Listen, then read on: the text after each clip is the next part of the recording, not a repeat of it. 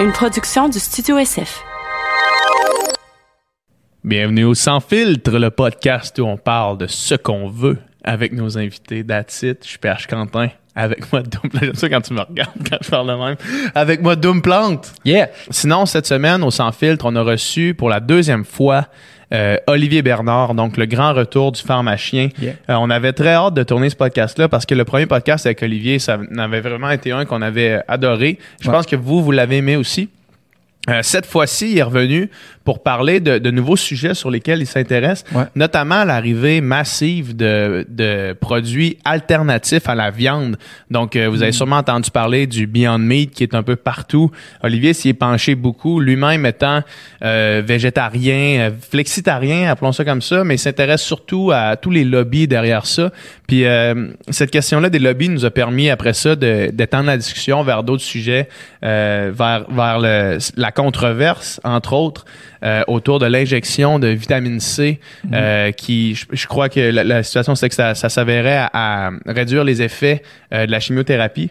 Puis, Ouais, c'était controversé, puis ouais, lui, exact. lui décriait, ça, ou ben, en tout cas, critiquait le fait qu'il n'y avait pas vraiment de base scientifique là-dedans. Ça fait Ouais. toute une controverse, c'est sorti dans les médias. tout à fait. Puis il s'est pas beaucoup ouvert sur le sujet en entrevue, en fait, Ouais, presque exact. pas. C'était la première fois qu'il venait en parler euh, sérieusement depuis. On en a parlé euh, beaucoup, fait Depuis que toute la vitamine C gate. Euh, puis on a parlé d'une couple d'autres affaires avec Olivier. Il est vraiment euh, intéressant à chaque fois, euh, à chaque fois qu'on qu'on le rencontre. Puis euh, un homme passionnant à écouter en podcast. Mm. En ce moment, vous nous écoutez sûrement sur YouTube, sur Balado, sur Spotify, sur Google Play, peu importe où est-ce que vous nous écoutez. C'est extrêmement important pour nous si vous vous abonnez à toutes nos chaînes, si vous laissez des commentaires, si vous laissez un rating euh, optimalement de 5 étoiles ou un thumbs up si vous êtes sur YouTube, ça fait son bout de chemin, ça permet euh, au studio, ben au studio, ça permet au sans filtre de continuer à grossir. Et par la bande, le studio SF, c'est on n'a pas fait de shout-out dernièrement aux autres podcasts du studio SF, mais si vous avez l'occasion d'aller écouter euh, les podcasts de Jay du Temple, Jay du Temple discute, tout le temps des excellentes conversations, ou encore si vous vous intéressez à la scène du hip-hop, du hip et du hop, euh, et aussi à la culture euh, tout entourant le, le cannabis euh, et son utilisation récréative. Allez voir le temps de jub avec Adamo, c'est deux podcasts qu'on produit. Il va y avoir d'autres podcasts très prochainement euh, sur le sans filtre. On est déjà en train de tourner d'autres projets. C'est super intéressant, puis c'est, on est content que vous soyez là avec nous dans ce projet-là euh, au début de notre deuxième année euh, du sans filtre Yeah. podcast. Fait que sans plus attendre, on vous laisse avec Olivier. Bonne écoute. Bon podcast.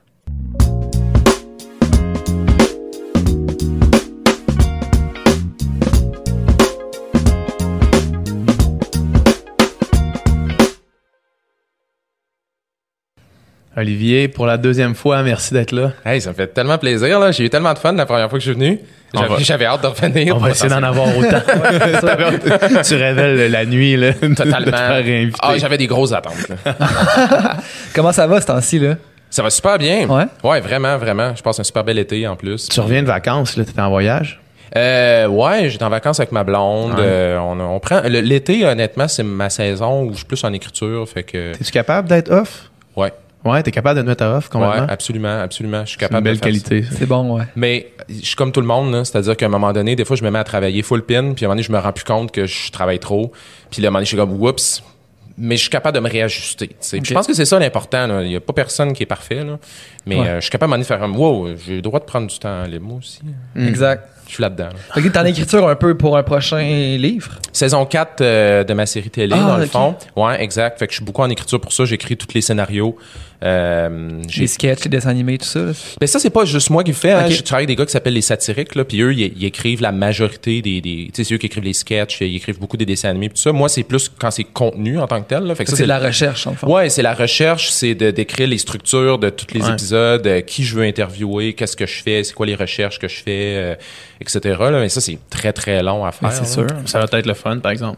Ben moi c'est moi je tripe là-dessus. Tu sais moi je, moi j'étais un solitaire à la base, là. Ouais. fait que je travaille très bien tout seul. Fait que être chez nous, faire mes recherches, faire mes structures, mes scénarios, me demander qu'est-ce que je fais, tu sais moi pour moi c'est je suis dans mon élément. là. Exact.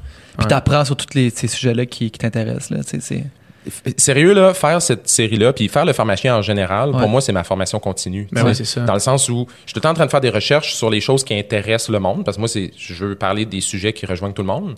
Fait que ça m'oblige à me mettre à jour constamment sur plein d'affaires. L'affaire, c'est que je me mets pas à jour sur les mêmes choses que, mettons, les autres pharmaciens. Sais, comme, Ouais. quand je rencontre d'autres pharmaciens, je suis comme, shit, je des fois, là, je suis comme. T'es décalé complètement. Ah, ouais, totalement. Là, des, des, des affaires d'assurance ou des choses comme ça. Là, je suis tellement plus Ah. là. là, j'en, perds des bouts. Mais en même temps, moi, c'est moi l'aspect qui me reste, c'est l'aspect vraiment clinique, l'aspect euh, des, euh, Ouais. la, la santé en général. Fait que tu sais, ça devient un peu complémentaire tout ça. là. Parce que quand tu parles d'un sujet, mettons, tu, ok, je vais faire un épisode sur tel sujet, Ouais. c'est quoi ton niveau d'expertise de ce sujet-là avant de commencer ta recherche? Et sérieux, ça peut varier de très bonne expertise à je sais rien pas tout. Ok. Ouais, vraiment, vraiment, vraiment. Tu sais, comme je vais te donner un exemple, euh, la, la saison 3, j'ai fait un épisode sur les vitamines. Ouais. Donc, les suppléments de vitamines et minéraux et tout ça. C'est un sujet que je connais comme le fond de ma poche. tu sais. Fait que j'ai commencé l'épisode, puis déjà, je savais tout. Là, tu sais. Ouais. J'ai quand même fait la, la job honnête. C'est-à-dire que je me suis reposé les bonnes questions, j'ai refait la recherche documentaire, être sûr que j'ai rien manqué. Je suis allé voir des experts. Mais tu sais, ultimement, le sujet, je le connaissais, puis je savais qu'est-ce que ça donnerait. Mais j'ai fait aussi un épisode sur l'accouchement.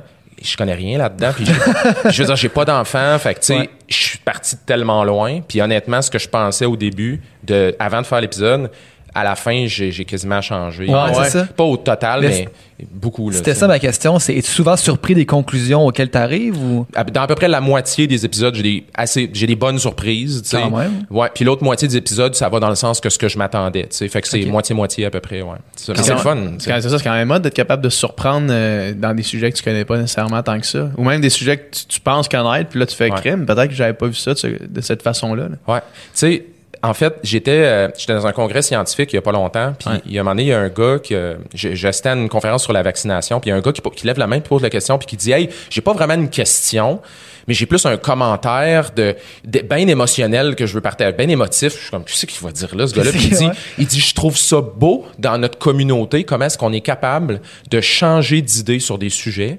Quand les preuves scientifiques vont dans, la, dans une direction quelconque, puis qu'on est prêt à les suivre. Il dit, moi, je trouve qu'il y a une beauté là-dedans, tu sais, de pouvoir dire, nous, on est sûr de telle affaire, oh shit, on avait complètement pas tenu compte de telle affaire, il y a des nouvelles données, ok, on change d'idée là-dessus. Ouais. Il- Puis il a raison. Mais il, y a, oui, il y a ben de oui, quoi tout à de, fait. il y a de quoi de super beau là-dedans, j'avais- excuse. J'avais cette euh, discussion-là dernièrement avec, je me rappelle plus qui, mais euh, c'était au sujet, au sujet de la science, puis comme, comme de quoi un, un scientifique se base sur des faits au moment où est-ce qu'on les a. Ouais. Tu sais, au moment où est-ce que la recherche est faite, puis que là, on a des faits, pour l'instant, la science dit ça. Si un, jour, les faits contredisent ces faits-là qu'on avait, ben, le scientifique va être capable d'admettre que la science est rendue là, tu sais. Ouais. Puis, puis c'est, c'est, c'est là l'espèce de ligne que- qui, qui se joue entre la science, puis la- entre les sciences, puis la- les croyances, si on veut. Ouais. Exactement. Puis ça, c'est, c'est une croyance, tu vas y adhérer même si les faits te prouvent le contraire, tu sais. Mais le scientifique rigoureux va changer d'avis parce que par définition, il doit coller son opinion sur la science, tu sais. Exact. Le scientifique rigoureux. Ben, c'est ça, c'est Parce ça. que les, les scientifiques, c'est des personnes faillibles comme. C'est pas tout le monde qui est rigoureux. Ben, c'est-à-dire que c'est pas qu'ils sont pas tous rigoureux. Je pense qu'ils sont tous rigoureux dans ce- peut-être ce qu'ils font, mais des fois, c'est on peut tous à un moment donné être victime de nos propres biais, de nos propres idéologies. Il y en a des scientifiques qu'à un moment donné, ils finissent par plus voir vraiment clair dans leurs affaires, puis ils partent dans une espèce de chire là qui a pas de bon sens. Il y en a plein comme ça. Ouais. Mais mais mais j'ose croire que la vaste majorité des scientifiques, effectivement, c'est des gens qui sont prêts à complètement changer leur fusil d'épaule si les preuves sont là. Puis euh, il y, a- il y a vraiment quelque chose que je trouve le fun là-dedans. Euh, c'est- vraiment une force, je pense, dans, dans la vie. oui, tout à fait. Est-ce que c'est, quoi, mettons, l'exemple le plus euh, frappant qui, toi, t'est arrivé par rapport à ça? Est-ce qu'il y a un moment que tu te rappelles d'avoir, eu un genre de déclic de faire OK, euh, ce que je disais, ce que je croyais était complètement dans le champ gauche alors que c'est à droite que ça s'en allait? Ben, un, virage à 180 comme ça, je, je, je sais pas si c'est à ce point-là, mais euh, en fait, je te dirais que tout ce qui est par rapport à l'alimentation végé en général, je m'en- honnêtement, j'ai eu des gros changements par rapport à ça, puis je pense que ça venait d'un manque de connaissances. tu sais. On avait un peu parlé la dernière fois. Ouais. Est-ce que, euh, est-ce que quelqu'un aussi euh, cartésien que tu me sembles l'être, corrige-moi si je me trompe dans la prochaine affirmation que je vais, que je vais dire, Ouais, parce que j'ai sensiblement vécu ça. Euh, moi, ma copine m'a influencé énormément à me poser certaines questions que je me serais jamais posées avant par rapport à l'alimentation végétale. Ouais. Euh, Est-ce que pour toi, ce questionnement-là est venu avec, avec India, puis son, son amour pour les animaux, pour la façon avec laquelle elle voyait cette question-là? Qui, était- qui- qui ouais. allait au-delà de, la, au-delà de la science, si on veut, qui était plus du côté d'affectif? Ben, en fait, c'est sûr qu'elle elle m'a influencé au même titre que je l'ai influencé. Je je pense qu'on s'est influencé mutuellement, mais pas sur les mêmes affaires. C'est-à-dire que moi, quand j'ai rencontré India, à la base, elle était, elle, elle- elle mangeait presque pas de viande. Puis honnêtement, je l'ai influencé, ben pas négativement, mais je l'ai influencé dans la mesure où moi, j'étais un gros mangeur de viande, puis je pense que j'y en ai fait manger plus in- involontairement, là, tu sais. Ouais. Et Elle, je pense qu'elle m'a peut-être inculqué, je te dirais justement, euh, tu sais, elle, c'est une, c'est une, elle était plus végétarienne, donc elle avait tendance à manger des affaires que moi, j'étais vraiment pas habitué, tu sais. Beaucoup de légumineuses, entre autres, des choses comme ça. Euh, euh, aussi, puis aussi, c'est une passionnée des, des, des, des animaux. Tu sais, je pense que la cause un peu animale, elle a tout le temps eu en, en elle à quelque part, tu sais, sans nécessairement tout savoir. Moi, là où je l'ai influencé, par contre, c'est au niveau, euh, c'est au niveau plus scientifique, tu sais. C'est-à-dire que moi, avant, je me disais, ben, je, je, je, je, le sais qu'il faut manger le- plein de végétaux, là. C'est tout le temps ça que j'ai dit depuis que j'ai commencé, tu sais. Mais, euh, mais tu sais, quand j'ai commencé à avoir des bons arguments, ben là, je l'ai aidé, elle, à comme aussi, euh, à être capable de réviser certaines impressions, certaines croyances qu'elle avait dans sa tête. Fait que je pense qu'on on s'est beaucoup, ça a été vraiment donnant-donnant dans notre cas. Puis ça, toi, ta, ton- ta- ta pensée par rapport à ça a, a changé euh, quand tu as commencé à avoir les bonnes informations. Ouais. Puis euh, quand on s'est écrit un peu pour savoir de quoi on allait parler aujourd'hui, c'était un des sujets que je trouvais... Ben, en fait, j'avais l'intention de l'aborder avec toi, même si tu m'aurais pas proposé l'idée. Ah oui, OK. Mais euh, l'espèce de boom euh, dans, le, dans la nourriture végétale avec Ouais. Beyond Meat et autres, là. Ouais. puis je lisais, c'est les produits, c'est 800 d'augmentation ouais.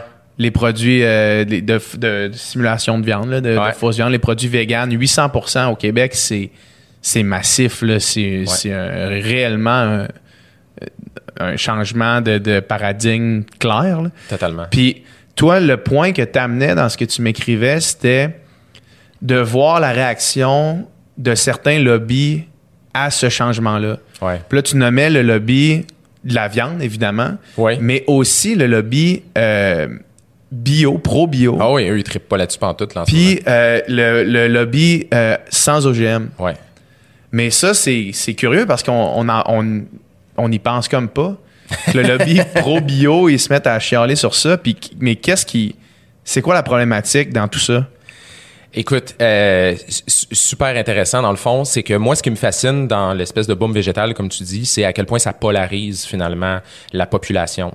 Euh, Il y a des réactions extrêmes là, par rapport à tout ça. Puis on, on est en droit de se demander d'où vient cette polarisation-là. Est-ce qu'il n'y a pas des groupes qui finalement augmentent la, la, la polarisation, donc qui vont finalement essayer de craquer le monde dans un sens ou dans l'autre. ok? Puis il y a autant des groupes qui sont pro végétal et des groupes qui sont anti-végétal, les deux sont pas mal extrêmes. Là. Fait que il y en a, il y a vraiment des, des, des, forces dans les deux directions.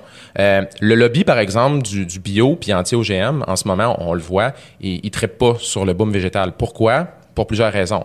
L'alimentation bio, ils ont besoin des animaux, hein, parce que c'est quoi qu'ils utilisent comme fertilisant principal? C'est du fumier. fumier, ouais. Ils ont besoin des quantités de fumier qui sont absolument massifs. Des quantités de fumier qui proviennent de l'industrie. Ben oui, exactement. Donc, c'est sûr que ils sont pas nécessairement contre, mais c'est sûr que les alternatives à la viande, c'est pas nécessairement la, la voie qu'ils doivent emprunter s'ils veulent être profitables. tu sais. En parallèle avec ça, l'industrie de l'alimentation bio, c'est eux qui financent pas si secrètement. là. Je veux dire, allez, le, le- le lobby anti-OGM, allez sur n'importe quel groupe anti-OGM, allez voir, trouver leur source de financement. C'est toutes les compagnies, les grosses compagnies d'aliments bio. Euh, eux, ils sont opposés à l'utilisation des OGM et les organismes génétiquement modifiés. Et la biotechnologie est au centre du boom végétal.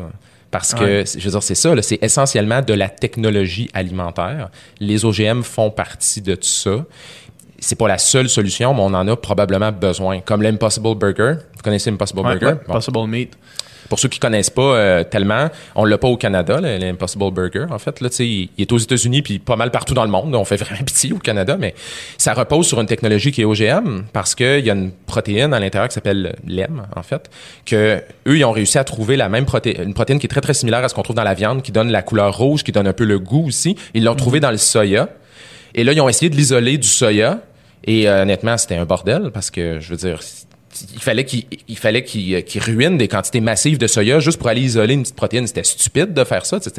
De façon pragmatique, c'était pas intelligent. Fait que ce qu'ils ont fait, c'est qu'ils ont modifié génétiquement une levure pour produire la fameuse protéine. Et. Ça, c'est génial parce qu'à ce moment-là, ils peuvent produire en masse l'espèce de protéine rouge. Et là, Sans ce que ça ruiner des, des Ben oui. quantités complètes de, de- oui. de culture. Ben oui, puis aussi logistiquement, ça avait pas de bon sens, c'était pas profitable de faire ça. Et là, ce que ça leur permet de faire, c'est que ça leur permet de faire un burger qui est rouge, qui goûte la viande et qui peut même saigner. Là, juste, tu peux le prendre saignant, puis il saigne. Vous n'avez déjà mangé. Mhm. Ouais, là? ai mangé une fois. Fait que, tu sais, il, il- il est très bon le burger. là. Euh, meilleur que Beyond Meat, c'est mon Ouais. point de vue personnel. Fait que le lobby anti-OGM sont arrivés tout de suite en disant OK, il faut bannir le comme le Impossible Burger parce qu'il y a des OGM dedans. C'est comme OK, mais c'est quoi votre argument exactement? Ils n'en ont pas d'argument. Leur argument, C'est- C'est quoi le ça- négatif de ça? Écoute, le- le- premièrement, il faut comprendre que les- le lobby anti-OGM n'ont pas d'argument. Il n'y a pas d'argument valide à être anti-OGM. non. On, on peut, on peut soulever des questionnements par rapport à certains aspects des OGM. Par exemple, si l'argument c'est, ben, il y a certains OGM qui vont faire qu'on va utiliser plus de certains pesticides. C'est comme, fine, par- par- parlons des pesticides à ce moment-là. Mais la technologie de modification génétique à la base, je veux dire, scientifiquement, il y a, je veux dire, on est, on est, on est certain qu'il n'y a aucun problème à modifier génétiquement des aliments. là. Non, Donc- je comprends, mais je lisais justement le livre de Bernard euh, Lavallée Ouais. sur ben, son premier livre sur euh, changer la comment ça s'appelle? Ouais. la planète une bouchée à la fois. Euh, ouais. Puis il y a un chapitre sur les OGM aussi justement, puis ça traite justement de ça, tu sais que certaines résistances aux pesticides, certaines en fait résistance à certains insectes va faire qu'il va y avoir plus de pesticides qui vont se retrouver un petit peu partout, puis ça va ultimement ça peut Ouais. ruiner les écosystèmes là. Mais ça, c'est des enjeux reliés aux pesticides, c'est pas des enjeux Ouais. reliés aux OGM. Si il y a certains OGM qui nous qui nous nous amènent à utiliser plus de pesticides, à ce moment-là, ce qu'il faut réfléchir, c'est l'utilisation des pesticides en tant Mhm. que tel. Un bon exemple, euh, vous avez entendu parler du glyphosate un peu. C'est un pesticide qui s'appelle, on appelle ça aussi le Roundup. Là. Ouais, c'est, ouais. c'est le pesticide le plus utilisé Le plus, ouais. en Amérique du Nord et probablement. C'était des, c'était des- c'était des, des milliers, voire des millions de tonnes. là. J'avais Ouais. vu à un c'était Oui, c'est ça. Il est beaucoup utilisé parce que euh, il y, a, plusieurs des OGM qui sont sur le marché, comme le maïs, par exemple, qui sert à... En fait, ils l'ont modifié pour résister au glyphosate. Ouais. Ça, c'est un herbicide. Fait que ce que ça fait, c'est que tu le sprays dans un champ, ça tue tout sauf le maïs. OK? Fait que d'un point de vue agriculture, tu sais, pour un agriculteur, c'est extraordinaire, là, parce qu'il n'y a plus besoin de faire du désherbage puis tout ça. Je veux dire, c'est beaucoup plus, euh, c'est beaucoup plus pratique. Mais là, après ça, on a commencé à utiliser des tonnes de cet herbicide-là. Puis en ce moment, on est en train de se demander, ouais, là, on a peut-être un peu abusé. Donc, qu'est-ce qu'il faut faire à ce moment-là? Est-ce qu'il faut bannir les OGM qu'on a créés pour... Mais non, c'est stupide. C'est pas ça. ça, C'est une technologie fantastique. Ce qu'il faut faire, c'est qu'il faut qu'on qu'il y ait des agronomes, donc les spécialistes de l'utilisation des pesticides dans l'agriculture, qui se demandent, bon, mais attends, comment est-ce qu'on pourrait faire différemment? Est-ce qu'on peut en utiliser moins du glyphosate? Est-ce qu'on peut en utiliser peut-être pas dans certains cas? Est-ce qu'on peut utiliser ça combiné avec d'autres pesticides en plus petite quantité pour nuire moins à l'environnement? Tu sais, c'est ça qu'il faut se demander. Le lobby anti-OGM, ce qu'il fait, c'est qu'il aime beaucoup faire des amalgames. Il aime beaucoup dire, oh, vous aimez pas les pesticides, il faut bannir les OGM. Ça n'a pas rapport. L'enjeu des pesticides, l'enjeu des OGM, C'est deux choses différentes. ben, c'est deux choses qui sont interreliées, mais par contre, la technologie OGM en soi n'est pas un problème, tu sais. Puis c'est probablement une technologie qui va être très utile dans le futur. Ben, c'est ça. Fait que, est-ce qu'on veut vraiment se priver d'un outil aussi utile que ça? Puis je dis pas que créer des Impossible Burgers, c'est fantastique, là. Je veux dire, à la limite, je m'en fous, là. Mais la technologie OGM nous permet de faire des affaires assez fantastiques. Elle va Mais nous permettre juste- de faire des choses fantastiques. Juste de, de ce que tu disais, d'être à la place d'utiliser le, de- de- d'utiliser le, le- des, des quantités euh, incommensurables de soya pour euh, extraire une protéine, si on est capable de le faire directement, euh, tu sais, admettons, admettons que pour avoir ta boulette, toute l'agriculture que ça prend pour ta boulette, là, tu fais juste, au lieu de juste en prendre une partie, tu n'en prends juste pas.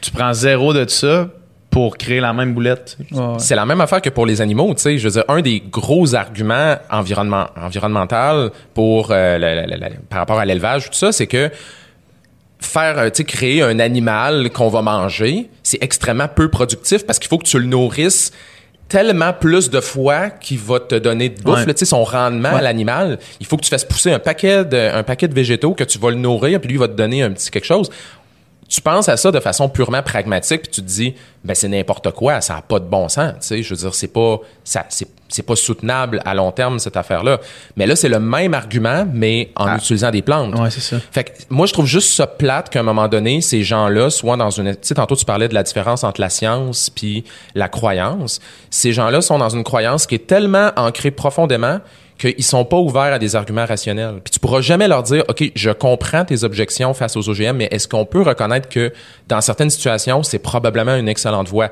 Mm-hmm. Ils vont jamais changer d'idée. Ils sont dans une idéologie qui est, euh, qui est irréfutable de leur point de vue. Il y a clairement une méconception encore au niveau du public par rapport aux OGM. Là. Premièrement, juste le fait que ça soit étiqueté quand c'est non OGM, c'est comme vu comme une espèce de plus, là, comme une espèce de plus-value. Puis il y a quelque chose qui sonne euh, mutation, qui est presque radioactif là-dedans, là, tu sais, puis on a l'impression que- qu'il va y avoir des impacts sur notre santé, qu'il va y avoir un troisième œil qui va nous pousser dans Ah le oui. front, quelque chose comme ça. tu sais. Oui. Mais, mais tu sais, moi, j'ai écouté ton épisode des aventures du pharmacien sur les OGM, Ah tu sais, fait que- où t'expliques c'est c'est quoi le processus, puis c'est quoi finalement Ouais. un OGM. Mais c'est quoi un OGM, mettons que... Plutôt, fa- faudrait l'expliquer là, pour les gens qui ne le savent pas. OK. Euh, il y a plusieurs façons de, de répondre à cette question-là, mais je vais, je vais m'essayer par une voie un peu, euh, un peu bizarre peut-être. là.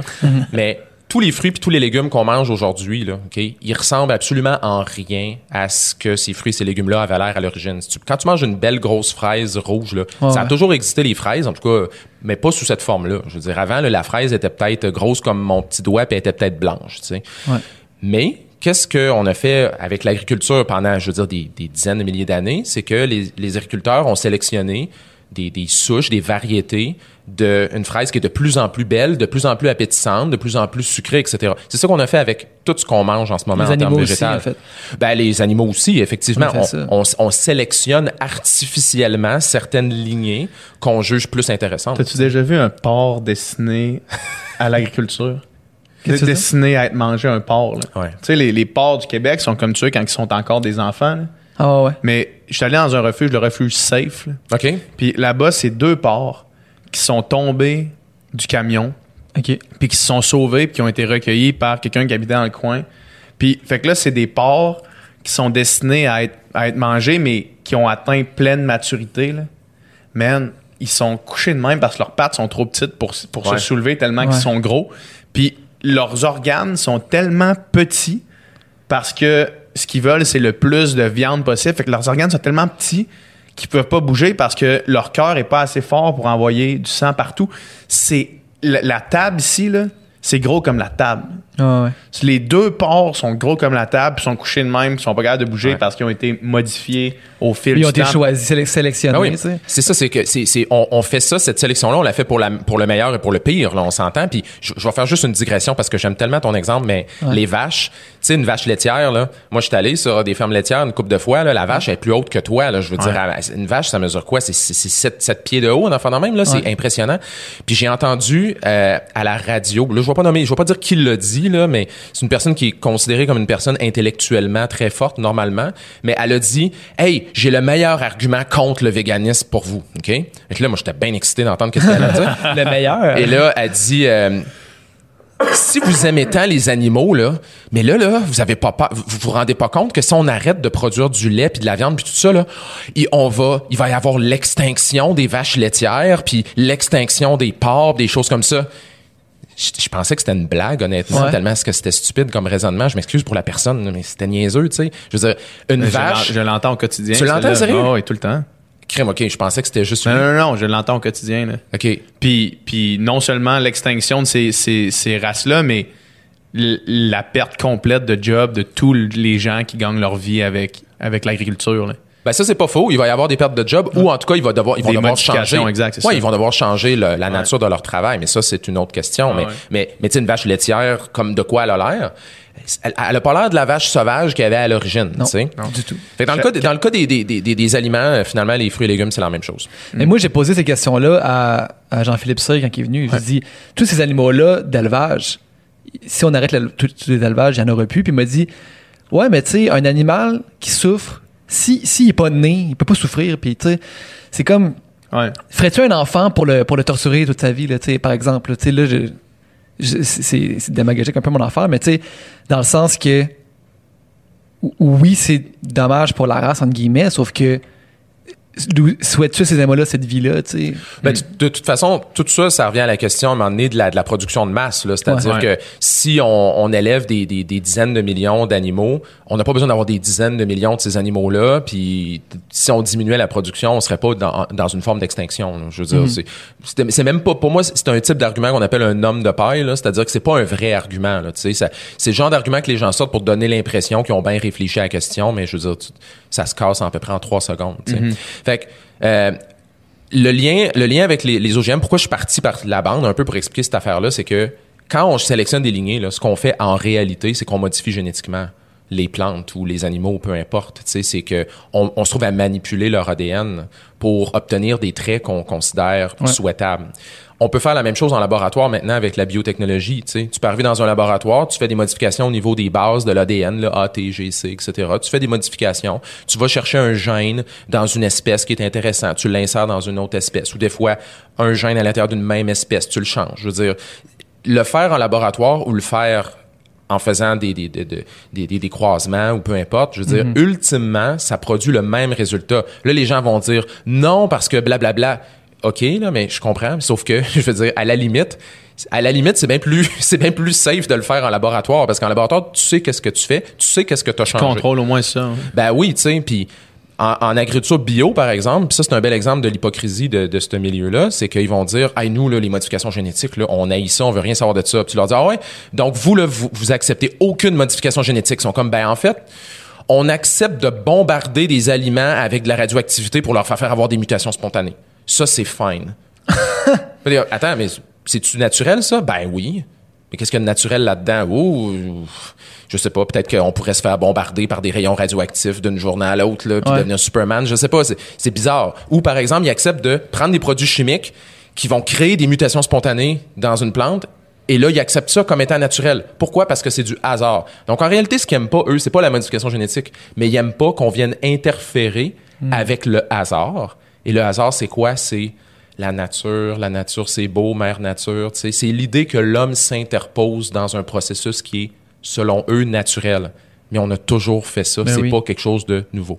Le terme naturel, c'est un terme qui est quand même flou aussi. Qu'est-ce qu'il l'est, qu'est-ce qu'il l'est pas? Ouais, ouais. C'est où la limite? Tout ce qui existe, Je sais pas. tout ce qui existe sur la planète Terre est censé être naturel, ça existe. Là, tu sais. fait que c'est, dur à dire, par en même temps, d'un autre côté, des affaires naturelles que je, je mangerais pas. Bon. Ouais, puis euh, le meilleur exemple c'est les pesticides, tu sais par exemple, les gens vont dire j'aime pas les pesticides, euh, ça m'écoeure puis tout ça, j'aimerais mieux j'aime mieux manger du bio où là ils utilisent juste des affaires naturelles. Ouais, mais c'est des pesticides pareils. Puis ils disent oui, mais ils sont naturels donc ils sont sécuritaires. Non. Non, Qui a dit ça? Des pesticides naturels, ça peut nuire à la santé puis ça peut nuire à l'environnement. Et à vrai dire, il y en a plein qui sont utilisés en agriculture bio qui sont nuisibles pour l'environnement puis la santé. La, la seule différence entre les deux, c'est qu'il y en a qui sont synthétiques et il y en a qui sont euh, naturels qu'on retrouve dans la nature. Mais après ça, une fois que tu as dit ça, tu pas dit grand-chose. Les- La vraie question que tu veux savoir, c'est sont-tu dangereux pour moi ou pour l'environnement? C'est ça les vraies questions qui nous, qui nous intéressent. Ouais. Puis si tu te poses ces questions-là, ben, tu vas finir avec certains pesticides naturels puis certains pesticides synthétiques. Tu sais, ça va être un mélange des deux. J'ai l'impression qu'il y a une espèce d'amalgame qui se fait entre la surproduction puis les OGM. Puis j'ai l'impression que la plupart des gens identifient les deux automatiquement. Un va avec l'autre. Ouais. Alors que, que les OGM, si on les utilise, euh, si on les utilise intelligemment, Mhm. pas à des fins de production massive qui vont là réellement être nocifs pour la planète, Ouais. euh, c'est c'est positif. au Ouais. fond. Le plus Mais- gros, ouais. Le, le, le- le- pas, je vais pas dire l'erreur, mais le plus gros défaut, si on veut, des, des OGM, c'est que les premiers gros OGM qui sont sortis, comme le maïs, par exemple, c'était les maïs qui étaient, euh, les, les OGM, c'était ceux qui étaient résistants à des, à des herbicides comme le glyphosate. Donc, c'est sûr que si on veut, dans un sens, on a parti avec le pire exemple.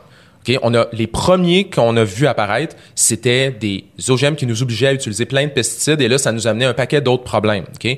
Fait qu'on est comme parti avec, avec justement le pire exemple. Mais je vais vous donner un autre exemple. Il y a un OGM que c'est ce qu'on appelle le riz doré. Avez-vous déjà entendu parler de ça? Non. C'est une sorte de riz qui, qui, est- qui a été modifié génétiquement pour produire plus de vitamine A. OK? Ici, honnêtement, on n'a aucun intérêt pour ça. Le problème, c'est que dans les pays, dans beaucoup de pays en voie de développement, les, les carences en vitamine A, c'est majeur et les enfants deviennent aveugles à cause de ça. Ah ouais. et beaucoup d'enfants meurent aussi à cause de la carence en vitamine A. Donc, le principe du riz doré, c'est que le riz est comme fortifié en, en vitamine A naturellement. Tu le fais pousser, il y a plus de vitamine A. Et le but de ça, ça serait pour de la production de masse. Mais de la production de masse dans des pays où finalement les enfants deviennent aveugles ou les enfants meurent. Le riz doré, ça fait, écoute, ça doit faire 15-20 ans qu'ils brettent en, en bon français. Là. Pourquoi? À cause des, Des lobbies. À, à cause des lobbies anti-OGM. Et c'est quoi leur argument? Ils en ont pas. Parce que c'est quel argument tu peux avoir contre empêcher que des enfants deviennent aveugles Ouais, ou meurent? Quel argument rationnel tu peux avoir? Puis quand tu lis là-dessus, là, ils ont des arguments farfelus qui disent Ouais, mais la vitamine A est pas bien absorbée. C'est- écoute, ils sont rendus à un niveau, là, puis ça, c'est un bel exemple d'une idéologie où ils sont pas capables d'entendre des arguments rationnels.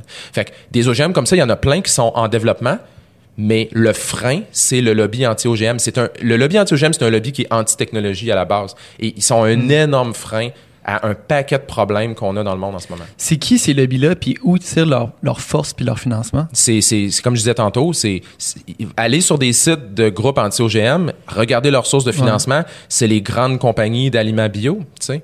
Donc, euh, c'est, comme ça que ça fonctionne essentiellement. Puis aussi, sont financés probablement par des, des milliardaires là, qui ont de l'argent à pitcher à gauche puis à droite, puis des choses comme ça qui financent aussi le lobby anti-vaccin. Honnêtement, c'est, pas, pas, pas sain, là. Ben, toute, toute forme de financement de grosses compagnies, c'est jamais sain, là, que ce Ouais. soit de Ouais. pharmaceutiques ou euh, pesticides, n'importe quoi. là, mais ça, c'est, c'est, du pareil au même. C'est des grosses compagnies qui financent des lobbies idéologiques. Pourquoi? Pour driver leur business. Ultimement, c'est ça. Là. Parce que ces compagnies-là, leurs compétiteurs, c'est les multinationales qui utilisent à fond les OGM. Fait qu'ils disent on va leur mettre devant ton aéro. Exactement. C'est ça. C'est fou, pareil, de penser que il y a vraiment des. À quel point le, à quel point le profit puis le, le- la, la finalité, du- la, la viabilité d'une compagnie peut ou, ou ralentit carrément les avancées là, de, de, de la Ouais. société en général, du- de l'humanité.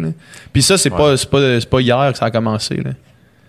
Moi, honnêtement, plus je lis sur... Tu sais, les gens, ils sont méfiants par rapport aux grosses entreprises. aujourd'hui- Les grandes Ouais. entreprises, aujourd'hui, les gens ont 100% raison d'être méfiants. là, je veux dire, Ouais. toutes les grandes entreprises font de la magouille pour driver leur business. tu sais, Puis il y a quelque chose d'extrêmement frustrant là-dedans. tu sais. Mais je pense que la meilleure chose qu'on peut faire, c'est juste de... C'est juste d'en être conscient puis d'essayer de faire des choix en fonction de, de nos valeurs, tu sais. Puis euh, d'ailleurs, j'ai un petit mea culpa à faire, si vous me permettez, parce que quand j'étais venu à la première fois ici, euh, j'ai une, parce que j'ai j'ai répondu à beaucoup de monde sur Facebook, euh, pas sur Facebook, Sur sur YouTube. Sur YouTube. Une des choses qui a bien fâché le monde, c'est quand je disais, par exemple, tu sais, l'impact environnemental de nos choix personnels, il est Ouais, pas très, très grand, puis tout ça. Puis il y a bien du monde qui disait, oui, mais Olivier, parce que s'il y a plein de monde qui font ça, à un moment donné, l'industrie va s'ajuster. Moi, je suis un peu, moi, je suis une personne un peu pessimiste à la base, tu sais. Puis pour moi, être pessimiste, c'est pas un, c'est pas un défaut, là, en fait. Même, il y a même des études là-dessus que les pessimistes, en général, s'en sortent beaucoup mieux dans, sur tous les indicateurs. là. Ils sont plus en avance peux, sur juste, leur, leur ou- ou horaire. tu peux juste être surpris à la positive. là. Ben oui, en fait, c'est quand t'es pessimiste, tu te prépares un peu plus. C'est- Pour moi, c'est juste d'être réaliste. Mais bref, moi, je, je m'attends pas à tant de l'humanité. Fait que quand je parlais des affaires de même, je me disais, oh, pff, Ouais, ouais. tu sais. Mais finalement, le boom végétal, Ça, pour ça revenir à ça, le contraire. hein. ça a prouvé le contraire. Le monde tripe sur cette bouffe-là, ils la mangent, ils disent c'est bon. Et là, qu'est-ce que toutes les grosses entreprises font? Ils se lancent là-dedans. Ils flairent la pièce. Exact. Et là, ben, tu vois présentement Tim Horton qui offre le Beyond Meat. Euh, tu vois euh, combien de compagnies qui offrent euh, Impossible, Beyond Meat. En Europe, ils ont plein d'alternatives qu'on n'avait pas ici. Fait que, t'es- fait que là, je suis obligé de faire ouais, la force du nombre, le poids Ouais. qu'on peut avoir comme consommateur. Fait que des fois, la, la, Eh oui. la grosse business qui drive la patente, peut-être que c'est à nous de la manipuler. Dans le fond, Ben, c'est peut-être ça, c'est que les autres, au, au final, puis j'ai l'impression que ce que tu voulais dire la dernière fois, c'était qu'au final, la décision revient pas à l'individu. tu sais. Ouais. Tant qu'il n'y a pas des. Tant qu'il n'y a pas un IW qui décide de faire rentrer la boulette Beyond Meat partout au Canada, ça se passera pas. Sauf que pour qu'eux autres prennent la décision de le faire, il faut qu'il y ait un enjeu monétaire qui est probablement drivé par, Ouais. Par, par nous, en fait. Ouais. Oui, tout à fait. Puis en, même- en même temps, il n'y a pas juste, encore là, il n'y a pas juste des effets positifs à ça. Moi, je l'ai, je l'ai dit la dernière fois que je suis venu, je suis encore plus d'accord avec ça. J'encourage personne à manger du, des, des boulettes Ben non, c'est de ça. fausse viande puis tout Non, ça. c'est ça. Pour la santé, c'est pas la bonne chose à faire. Ouais. Mais quand tu vas manger du junk food dans un McDo ou dans un Tim Horton ou dans un IW, ben honnêtement, si tous ces joueurs-là se remplacent leur boulette par autre chose que de la viande, considérant que tous ces gens-là, là, McDonald's, Subway, etc., c'est les plus gros acheteurs de viande sur la planète. Fait que si ces gens-là changent tout pour des affaires plant-based, on s'entend que tu vas pas manger de quoi de santé, là, tu manges de quoi pour te bourrer à la face, puis Ouais. je veux dire, fait que l'impact que ça, ça peut avoir, ça n'aura pas un impact positif sur la santé, mais ça peut avoir un impact environnemental, ça peut avoir un impact sur l'industrie de l'élevage en général. Fait qu'on n'a pas le choix un peu d'être d'être excité. Il y a quelque chose de très positif, Ben oui, ben oui. malgré que c'est pas plus santé, puis que je pense pas qu'on devrait en manger Ouais. régulièrement. Non, c'est ça. Puis c'est- encore aussi un produit de luxe, on s'entend là, tu sais les boulettes, boulettes Beyond Ouais. Meat, c'est 8 piastres pour deux boulettes. Tu peux pas nourrir une famille euh, avec ça, tu sais Ouais. euh, quand, quand t'as t'as de la misère à joindre les deux bouts là, tu. Ouais. Fait que c'est encore problématique C'est à ce niveau-là, mais j'imagine que plus la demande va, va augmenter, plus la compétition va être féroce, plus les prix vont descendre. Fait que tu sais, c'est juste positif, mais euh, pour l'instant, c'est comme une Tesla, tu sais, c'est comme c'est bien beau pour l'environnement, mais c'est c'est c'est c'est pas viable, c'est pas euh, tu sais. Ouais. Tu sais, quand, quand IGA a sorti le Beyond Meat euh, dans, les, euh, dans les frigos, là, Ouais. ok, Ouais. c'était quoi? Ça fait à peu près, euh, je sais pas, 8 mois, euh, un, un an presque, là, Non, quelque chose un comme petit peu ça. moins que ça. Un peu Moins que ça, je dirais. Donc, euh, ah oui, je pense que c'était cette année, en fait, même, Ouais, peut-être même le mois de mai, ça enfant comme même. 4 mois. Là. Tu sais, nous, euh, maintenant, ma, blonde puis moi, maintenant, on se considère végétarien. tu sais. OK. Euh, puis, en fait, il n'y a pas une grosse différence avec avant. La raison pourquoi je dis ça, c'est qu'on s'assume plus. Tu sais, genre, ouais. mettons qu'on se fait inviter à un barbecue, mais on, On dit aux gens, hey, euh, nous, on s'amènerait du tofu mariné, euh, êtes-vous cool avec ça, tu sais, ou des affaires de même, tu sais. Puis, quand, le, fait qu'on en parle plus autour de nous, Ouais. Quand, le, quand IGA a sorti leur boulette Beyond Meat, plein de monde autour de nous autres nous ont écrit en privé, vous affaires, genre, hey, vous devez être tellement contents qu'ils sortent le Beyond Meat en épicerie. On ne mangera pas plus. pourquoi vous faites l'association entre les deux exactement? Ouais. Genre, nous, on, nous, on est full préoccupés par la santé, puis tout. Je veux dire, j'en ai fait du Beyond Meat chez nous juste par curiosité. Exact. J'y ai goûté. Puis j'étais comme fine, mais je veux dire, puis je pense pas que je vais en remanger, honnêtement. C'est bon, c'est bon, sauf que tu sais, c'est ça. Pour ton portefeuille et pour ta santé, de faire ta- une galette de, de, de poids, tu sais, de, de fèves noires, man, c'est 100 fois mieux. Là, Ah oui, c'est sûr. Moi, c'est vraiment une C'est question compliqué, que. par exemple. C'est plus compliqué. C'est plus compliqué, c'est vrai. Mais. euh, Tu sais, le, le Beyond Meat, ces boulettes-là, moi, je trouve ça quand même positif au sens Ouais. où, je veux dire, oui, c'est comme 8 piastres pour deux boulettes, sauf que si, mettons, tu te fais inviter à un barbecue, tu, pis ça te tente pas de commencer à amener tes boulettes, ça te tente pas de commencer à faire mariner ton tofu, t'arrêtes au IGA, tes Ouais. œufs sont là, c'est, ça reste toujours bien 8 piastres. Ouais, ouais. Tu sais, ça coûte pas 100 pièces pour deux boulettes là, tu sais. Fait que euh, je trouve que ça c'est intéressant pour ça, tu sais, pour comme surtout avec le temps des barbecues, c'est comme ça facilite la patente. là. Moi, j'ai pas de problème avec ça. J'ai- J'ai j'ai- j'ai vraiment aucun problème avec ça. J'ai un problème plus quand j'ai l'impression qu'il y a des il y a des gens qui se posent peut-être pas les, nécessairement toutes les, les questions qui devraient se poser là, tu sais. Euh, Puis euh, un, un- un- un bon exemple de tout ça, c'est le CEO de, de Beyond Meat, qui est Darren Brown, je pense, c'est son nom, je me trompe pas. La semaine passée où Il il a se deux faire donner un genre de prix là. ah oui? Ouais, il vient de se faire donner un prix, euh, c'est comme euh, pour c'est genre un, un honneur aux États-Unis pour comme protéger la planète ou protection de la planète ou quelque chose comme ça. C'est cool. Je- je- probablement qu'il le mérite, tu sais. Puis moi, moi, je le trouve bien cool, ce gars-là. Quand je l'écoute parler, je suis comme, il est, il est intéressant. Puis lui, c'est son focus a tout le temps été sur l'environnement. Mais là, tu vois, la semaine passée, ou il y a deux semaines, il a commencé à se chicaner avec je sais pas qui online, là. Et là, son point à lui, c'était, tu sauras que notre boulette est meilleure pour la santé que de la viande rouge parce que la viande rouge, ça cause le cancer. Et là, le gars, sa cote de crédibilité à mes yeux est, est passée Ouais. de haut à moins haut. C'est plus dur à défendre. C'est très dur à défendre, Ouais, ouais. là, tu sais, honnêtement. Puis je trouve pas qu'il devrait faire cet Ben argument-là. non, c'est ça, exact. Exactement. T'as devrait pas pas besoin aller de là. faire ça. T'as pas besoin de faire ça. Puis, euh, mais, mais euh, je voyais comme dernièrement, puis en plus, c'est qu'ils ont pas fait leur campagne autour de ça. Là. Beyond Meat, ils ont pas parlé de santé du Pas tout. tout. Là, tu sais. puis je voyais, je pense que c'était Mario Dumont à TV Ouais. qui a genre fait une comparaison entre, entre la boulette Beyond Meat puis genre sa boulette de bœuf puis qui disait c'est pas meilleur pour la santé mais j'avais juste envie de faire man il y a personne qui a dit ça. Ouais. genre hey, ça te tente-tu de prendre les saucisses à hot dog que tu manges puis faire la- le même exercice avec tes saucisses? Pourquoi tu sens qui, qui tu sens qu'on attaque? C'est quoi c'est quoi le problème tu Moi, dans la dernière année, là, la qualité de l'argumentation à, à- à tous les niveaux là, par rapport aux, aux- aux alternatives de viande, là, je l'ai trouvé. J'ai trouvé que ça volait très, très bas. là. Ah oui. On a vu des chroniques d'opinion là, dans des journaux là, qui disaient On mange de la viande depuis toujours, Ben, comme c'est notre le bon tradition. vieux- le bon vieux. Mathieu Bock-Côté qui se met à parler de véganisme là, euh, Son, son article, il fait un article, ça s'appelle, le titre, c'est Contre la révolution végane. Ah ouais? Puis ça commence, puis il dit Bien que la question de l'agriculture animale est importante, puis on doit y réfléchir, je suis contre la révolution végane pour telle et telle raison. Puis c'est comme à cause que les véganes sont trop intenses, puis qu'il y a un aspect religieux à la patente. C'est ça son argument. Mais tu sais, c'est pas un argument pour ou contre ça. Non. Je, je compte le monde intense dans n'importe quoi. Là, Ouais, moi, je trop- compte le monde qui vont casser des vitrines. Ben, c'est ça, de- je compte, c'est peu importe pour quelle raison, mais c'est- là, tu n'as pas répondu à aucune question si éthiquement, c'est- si Et environnementalement. comment tu peux dire, tu sais, comment, comment ton. L'entrée de ton article, c'est bien que la Ouais. question de l'éthique animale soit importante.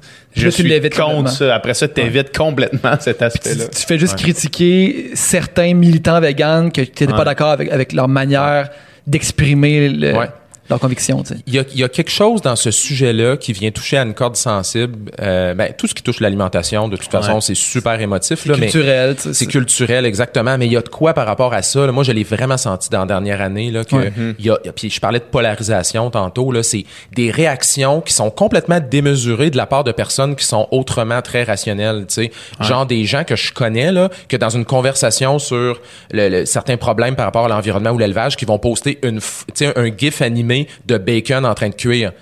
C'est ça leur argument. C'est une photo de bacon en train de cuire. Et ça, c'est leur argument dans une conversation sérieuse sur des problématiques reliées à la consommation de viande. Puis je suis comme, qu'est-ce que tu penses que t'accomplis en faisant Ouais. ça, à part mettre un paquet de monde en crise? Ouais. Tu sais, je veux dire, t'accomplis rien. J'ai vu exactement la même chose d'un gars que j'estime vraiment. Ben, je vais dire c'est qui, là, Simon tu sais, c'est un. C'est comme l'éditeur en chef du, du Voir, puis tu sais. euh, Ouais, récemment, là. Très La récemment. La semaine passée, où il y a Ouais, une couple de jours. C'est passé une couple de jours, tu sais. Puis c'est un gars que chaque fois qu'il prend position sur des affaires, je fais comme, ah, ok, il réfléchit. Ouais, il, je l'adore. Il est mesuré, il est intelligent, il est drôle. Puis il fait juste poster une petite photo de son méchoui, genre, une carcasse, en- genre, puis il dit con- euh, contre les véganes, je sais pas trop. Ouais, une affaire comme comme- ça. Genre, tant les véganes, Ouais, blablabla. Puis là, il y a du monde tout. qui répond miam, tu sais. euh. Pourquoi tu fais ça? Tu sais, pourquoi tu ressens le besoin de faire ça? Ouais. Je comprends, ça, je le comprends pas. Ils ont le droit de manger de la viande. Qui en mangent, c'est c'est cool. Mais de- d'a- d'arriver ça et d'amener ça comme un. En fait, ce qu'ils veulent faire, c'est de la provocation. Ouais. Et je comprends pas pourquoi c'est nécessaire. En même temps, il y a des exagérations du côté des véganes extrémistes. Fait que je pense que quand tu as des extrêmes d'un bord, tu as un autre extrême. Ce que je trouve plate, c'est que je le vois chez des gens qui ont toujours, ben, qui ont toujours du monde avec qui tu es capable de parler de plein de sujets puis de Ouais. débattre. Puis tout d'un coup, sur ce sujet-là en particulier, wow, là, tu pars une chire totale. Puis là, y a- on est juste dans les espèces de, de, de- d'hyperbole puis de, de provocation Ouais. comme ça. Je catch pas. Probablement que lui s'est senti provoqué à un certain moment donné, ou je sais pas trop d'où ça vient, mais Je sais pas. ouais. C'est, dommage. J'ai j'ai l'impression qu'il y a une espèce de. Puis, puis moi, je suis le parfait exemple de ça. là. Avant de commencer à m'intéresser au véganisme, j'avais un peu cette attitude-là parce que je faisais pas le lien. Je faisais pas le lien entre, entre ce que je mangeais puis l'animal que je voyais. Tu sais, j'ai jamais. J'aurais jamais, mettons, fait un montage de d'un cochon qui joue puis de mon méchoui après. Là, c'est comme la déconnexion qui se faisait dans ma tête. Là, Ouais, ouais. Puis, puis une fois que cette connexion-là se fait, c'est là que ça, c'est là que ça devient, tu sais, ça, là, genre, Ouais. ce que tu disais, là, tu sais, de poster un méchoui marquant, fuck les véganes, le gars, il fait pas le lien entre ça puis un cochon qui vit, là. Non. Il, il fait pas le lien, il y a aucun lien entre, entre, entre le méchoui puis ça, tu sais. Ouais. Il, il y a juste une déconnexion complète, là, c'est sûr, parce que s'il y a une connexion, t'es un psychopathe. Je sais pas si t'es un psychopathe, mais je, ben, je vais donner un exemple. Tu sais, il y a des gens, euh, tu sais, les gens qui chassent, par exemple, là, Ouais. eux, je veux dire, de, de tuer un animal dans un abattoir, de le tuer à la Ouais, chasse, tu sais, souvent ils vont être comme, ben, tu sais, c'est un animal, blablabla, puis tout ça. Puis, je, tu sais, je, je comprends leur point de vue. Ils viennent, ou tu sais, les agriculteurs. Moi, j'ai parlé avec des agriculteurs qui sont super cool, honnêtement. Puis ils les aiment leurs animaux, là, ils les adorent, ils leur donnent des Ouais, noms. c'est ça, ça, ça a tout jamais été la question, là. c'est- ça, fait que c'est c'est vraiment comme, tu sais, je- comprends qu'il y a des gens qui partent de ailleurs, puis puis en même temps, moi je peux pas juger ces personnes-là parce que j'ai eu, je me suis fait Ben, beaucoup de rationalisation pendant toute ma vie. Tu sais, ma blonde, exemple, là, tu sais, tantôt tu disais de changer de point de vue. Ma blonde quand elle était jeune, elle a eu le déclic, je pense à comme 6-7 ans, à un moment donné, qu'elle a vu, un- elle, a, elle a reçu quelque chose dans son assiette, puis elle a, elle a demandé à ses parents. Tu sais, vous appelez ça du porc, mais c'est quoi l'animal qu'il y a là-dedans? Moi, ce déclic-là, là, je l'ai jamais eu. Je pense que je l'ai eu à 35 ans. Là, sais. Fait que Exact. c'est- pff, Regarde, c'est c'est correct. Là. Moi, je le comprends que c'est pas tout le monde qui a eu ce déclic-là. ouais, tout à fait. mais Moi, je l'ai eu après devenu végé. Parce qu'au au départ, c'était pour des raisons surtout environnementales, je dirais. Mhm. Puis, tranquillement, puis c'est vraiment sans, sans m'informer plus qu'il faut. tu sais, euh, c'est sûr, j'ai écouté, quand Georges Larac est venu, j'ai écouté Earthling. Là, tu sais, puis je, me- je me- je me suis Ouais. fait subir cet exercice. Mais J'ai jamais écouté, moi. euh, dans ton émission, tu ne disais pas que tu l'avais écouté? J'ai écouté, pas, j'ai pas été capable d'écouter au complet. Au complet, C'est ouais. vraiment rough. là. Non, fait que je considère pas que j'ai écouté Earthling parce Ouais, que j'ai fait, j'ai fait semblant de l'écouter, mais en réalité, c'est que je pense qu'après 15 minutes, j'étais Ouais. trop mal. Ben, t'as compris l'essence du film après 15 minutes. euh, puis aujourd'hui, là, je vois justement les camions remplis de cochons, Ah ouais. là, ça à 20, là, tu sais. Hmm. Ça me décrisse. Mhm. Ça me décrisse. J'aurais jamais pensé, puis c'est-. Ça m'est, venu, ça, ça, ça s'est c'est imposé à moi, là. Ouais. C'est pas comme conscient, c'est comme juste émotionnel, c'est comme je vois ça maintenant, puis je file pas mal. Ouais. Puis, tu sais, ça, en, ce moment, là, le- on parlait de l'industrie de la viande tantôt, là. Eux, ils entendent des arguments comme ça, puis c'est sûr que c'est la pire affaire qu'ils peuvent entendre, là, tu sais, dans Ah le sens que.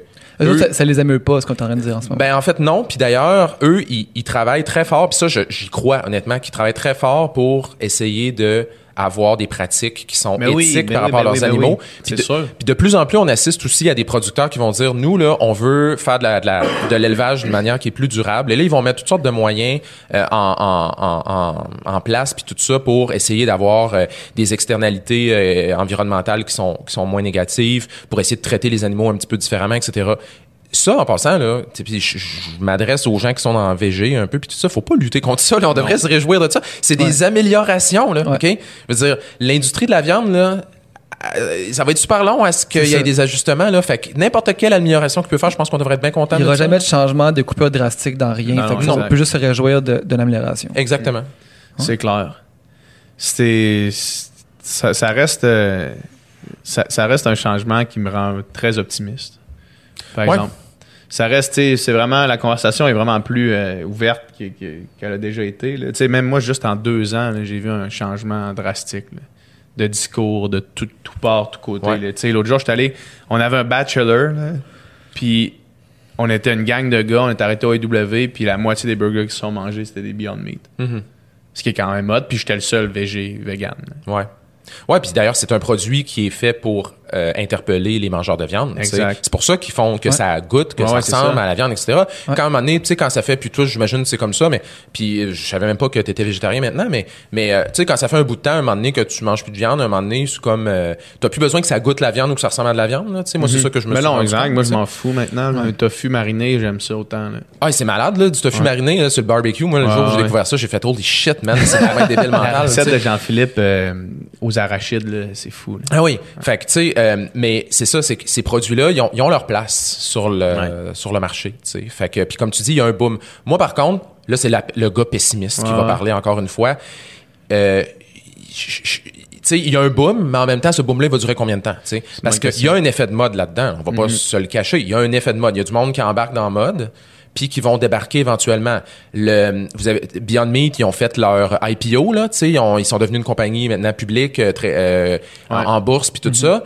Leur action, elle a comme skyrocketé comme le débile. Et là, il y a une- depuis une couple de jours, là ils sont en, En train, diminution. là ils sont en train de tomber puis ils vont probablement crasher une bonne partie, tu sais. En tout cas, je sais pas, peut-être.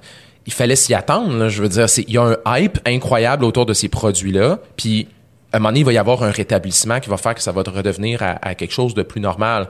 Euh, un bon exemple de ça que j'ai, c'est beaucoup de beaucoup d'influenceurs, des influenceuses aux États-Unis entre autres, des vedettes, des célébrités, des YouTubers qui étaient des, des célébrités véganes. là. OK? Puis je, je sais pas si vous en avez vu là, mais que tout d'un coup là, ils annoncent, hey, c'est quoi, je suis plus vegan. Ouais.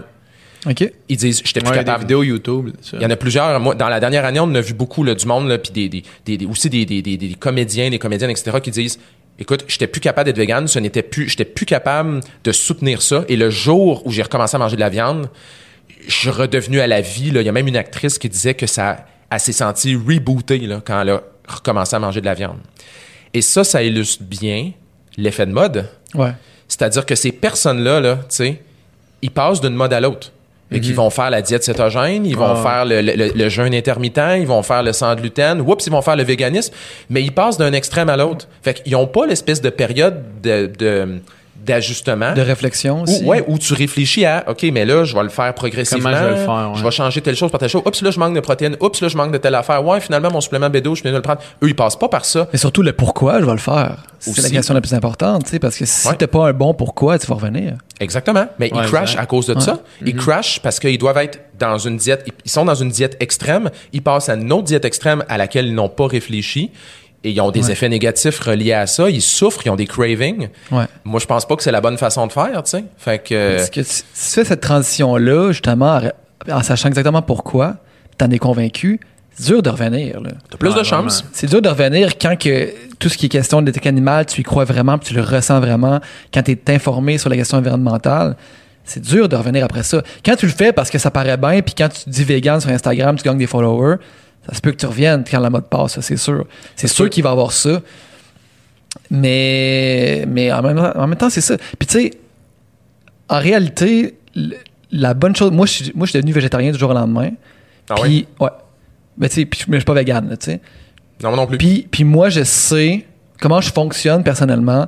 C'est qu'il faut que je commette à quelque chose. Parce que si je mange de la viande de temps en temps, petite exception ici et là, puis je vais la manger, puis, je puis à un moment donné, je serai plus végétarien. Fait que moi, je sais que c'est comme ça que je fonctionne, c'est comme ça que je fonctionne dans toutes les sphères de ma vie, mais Ouais. en réalité, pour comme un immortel, l'important, c'est juste de diminuer. L'important, c'est de changer ses habitudes tranquillement. Fait que, tu sais, c'est sûr que si tu fais une espèce de gros changement, tu passes de, de, de grand mangeur de viande à vegan du jour au lendemain, puis que tu penses que ça va être facile, puis tu penses que puis tu fais ça juste pour le paraître en plus, Ouais, c'est ça. ça t'offrira jamais, là. Il y Ça a- t'offrira il jamais. n'y a pas une bonne façon de le faire. Il y a des gens que je connais autour de moi tu sais, qui ont coupé du jour au lendemain, puis Ouais. ils ont resté comme ça, puis c'est Ouais. cool. tu sais. Mais euh, est-ce que c'est comme ça que la plupart des gens, ça va fonctionner? Ben probablement pas, parce Non. que la majorité des changements importants qu'on fait dans une vie, ils se font pas du jour au lendemain.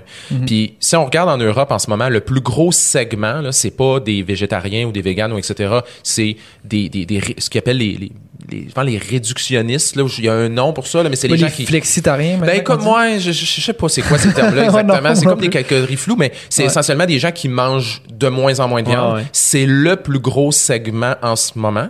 Et il y a beaucoup de compagnies, entre autres en Angl- l'Angleterre en ce moment, c'est un espèce de, de, de berceau un peu de tout ce mouvement-là. Là. Puis là-bas, ils ont, ils ont remarqué ça. Le plus gros segment, c'est du monde qui coupe la viande. Fait qu'ils disent, arrêtez pas, on, on va vous offrir des alternatives.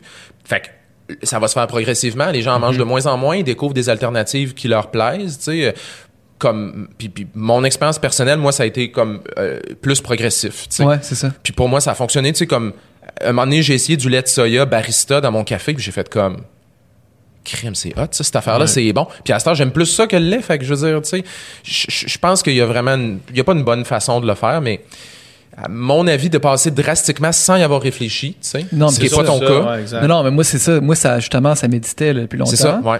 ouais. Puis là, je voyais les fêtes arriver, j'étais là, c'est pas le meilleur temps. Puis après ça, 2, Ouais. 2 janvier 2019. Ouais.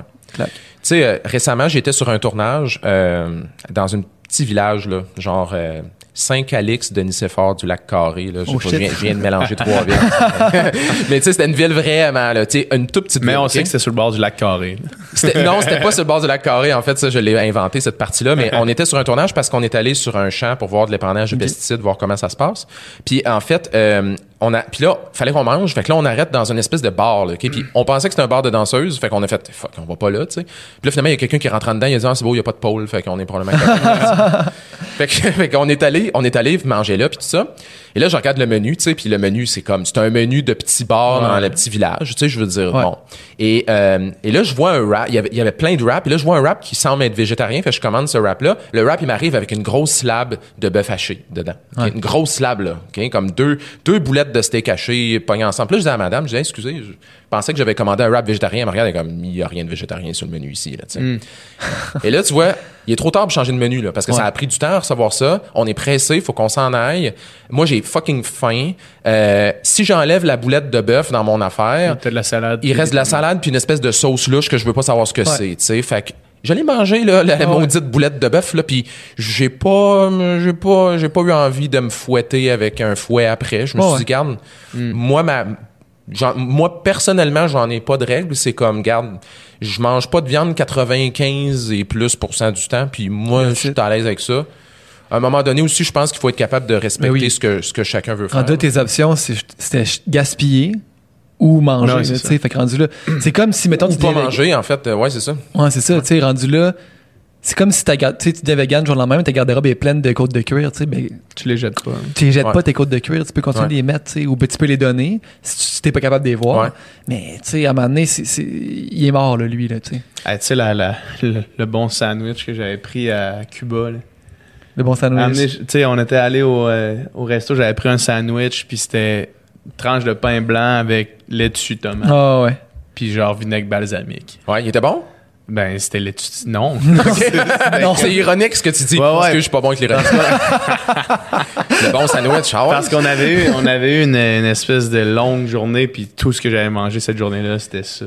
Ça a été difficile. Ben, tu vois, ça, c'est- blanc. ça, c'est pas si pire. C'est pas si pire, mais j'ai une question pour toi parce que je, je, je sais pas si, je- j'espère que je me trompe pas. Je pense que c'est Mike Ward qui a dit ça, qui disait, moi, si je vais dans une place puis qu'il y a rien de vegan à manger, je vais manger juste des frites, mettons, Ouais. tu sais. Ouais. Ou euh, j'ai déjà rencontré quelqu'un qui disait, moi, euh, des fois, il y a rien à, à manger qui est, qui est- une personne qui est vegan euh, strict, là, qui a dit, moi, j'ai déjà mangé juste du pain pendant tout un repas, tu sais. Mm-hmm.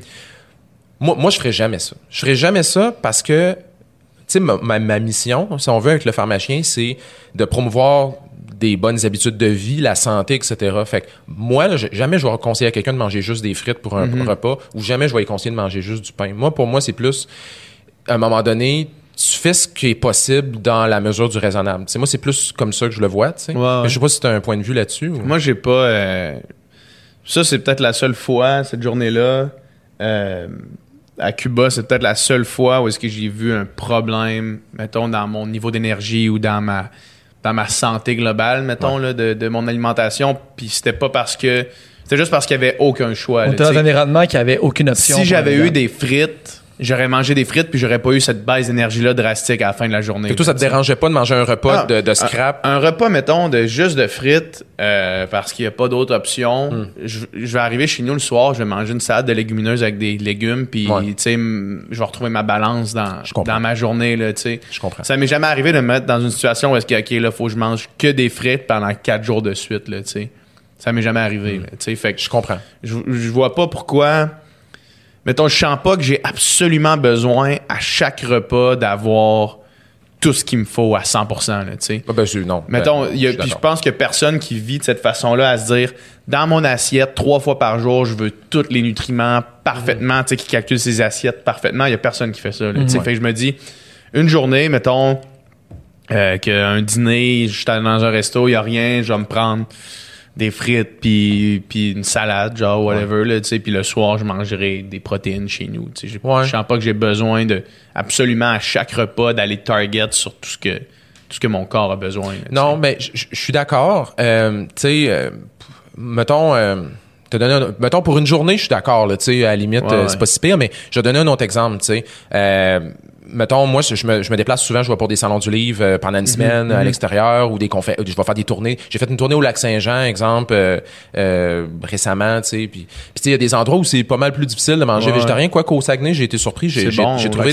j'ai été capable d'avoir pas mal d'options. Mais il y a des endroits, des fois, où à un moment donné, là, sincèrement, malgré tous mes meilleurs efforts, si je veux pas manger de viande, ce que je vais manger, c'est des pâtes aux tomates. Ouais, ça va être des pâtes, ça va être des pâtes à tous les repas. Moi, là, je suis pas capable de manger des pâtes à tous les jours. Ça, c'est- je suis pas capable. Je veux dire, je, ça marche pas. Mm-hmm. Fait que c'est comme si à un moment donné, je me dis, y a- il y a- je dis pas que ma façon de voir les choses c'est la bonne là, mais, mais je fais juste dire que moi dans le fond quand les gens me demandent ouais mais où la limite exactement je suis comme pour moi la limite est juste je veux dire, tu, tu la limite, ta propre tu, limite et où puis, tu euh, l'imposes, exact. non mais c'est ça moi, moi je pense pas que je vais jamais me rendre à dire ok je- ce repas là je mange du pain je peux pas imaginer Ouais, un ouais. futur où je vais me rendre là Mais je, je pense mais que. je juge pas les gens qui le font nécessairement mais mais tu sais je- je Tu sais, le- moi, moi là, en fait, la façon que je vois ça, c'est que surtout au Québec, là, le moindrement que tu as une, une épicerie où est-ce que tu es, ou à proximité, ah oui t'es correct.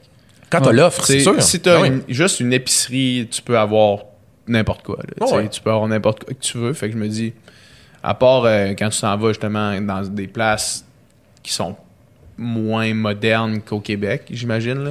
Ben, mettons, t'as pas d'épicerie, euh, t'as, ou, euh, ou t'as pas, t'as une demi-heure pour manger, euh, tu sais, euh, moi ça m'arrive souvent, Ouais, tu sais, ouais. fait qu'à un moment donné, Ouais. tu manges que là. Non, je comprends, exact. Mais tu sais, je pense- que tu sais, toi, tu es quelqu'un qui aborde le- la vie avec la lunette rationnelle avant tout. là. Tu sais, Je pense, puis ta manière d'approcher l'alimentation puis le truc est purement rationnelle. tu sais. Tandis que quand quelqu'un J'espère, là. quelqu'un qui prend la, la posture là, de morale ou je, je, je sais pas trop de moi je, je, je mange pas ça parce que un c'est un commitment que je prends avec moi-même puis deux ça, m- ça, ça me fait pas sentir bien tu sais je me sens trop mal là c'est plus de la rationalité c'est de l'émotivité tu sais mais qui, qui est qui est valide aussi tu sais parce que Ouais. C'est correct, hein, tu sais, mon, mon point là-dedans, essentiellement, c'est juste que Puis c'est comme je disais tantôt, tu sais, moi, ma- ce que j'essaie de faire, c'est vraiment d'encourager les gens à avoir un esprit critique par Ouais. rapport à leur choix en Ah, matière ouais. de santé, puis de faire la promotion des, des bons choix de santé, des bonnes habitudes de vie, puis etc. Tout à Fait que c'est sûr que je vais pas diriger les gens vers des aliments ultra transformés Ouais, comme du fait. Beyond Meat, puis du. Impossible Burger. Je vais pas encourager les gens à juste, à manger un paquet de pâtes parce qu'ils ont pas d'autres options. Tu sais, c'est moi j'aime mieux qu'une personne ait une grande variété puis qu'elle coupe une partie de sa consommation de viande. Moi, une personne qui me dit ça, là, qui dit, hey, c'est quoi, j'ai diminué la viande, je mange plus de végétaux, euh, tu sais, puis qu'elle me dit, qu'est-ce que je peux faire de plus, man, je sais pas, honnêtement, ce que tu fais, c'est cool, là, genre, je- pourquoi tu veux en faire plus? Le reste, c'est libre à toi. Si tu veux faire plus que ça, fais-le, tu sais. Ouais. Mais moi, en termes de conseils, je veux dire, ce que tu fais, c'est awesome, là. Exact. Tendance à être d'accord avec ça. Cool. On est tous d'accord. All right. Sinon, là, dans, ta, dans ta, tes émissions qui s'en viennent, là, Mhm. c'est quoi les sujets, là? Tes sujets préférés? Tu peux, peux te pas les en dire? parler. Tu peux pas en parler? Tu peux pas en parler? Ah non?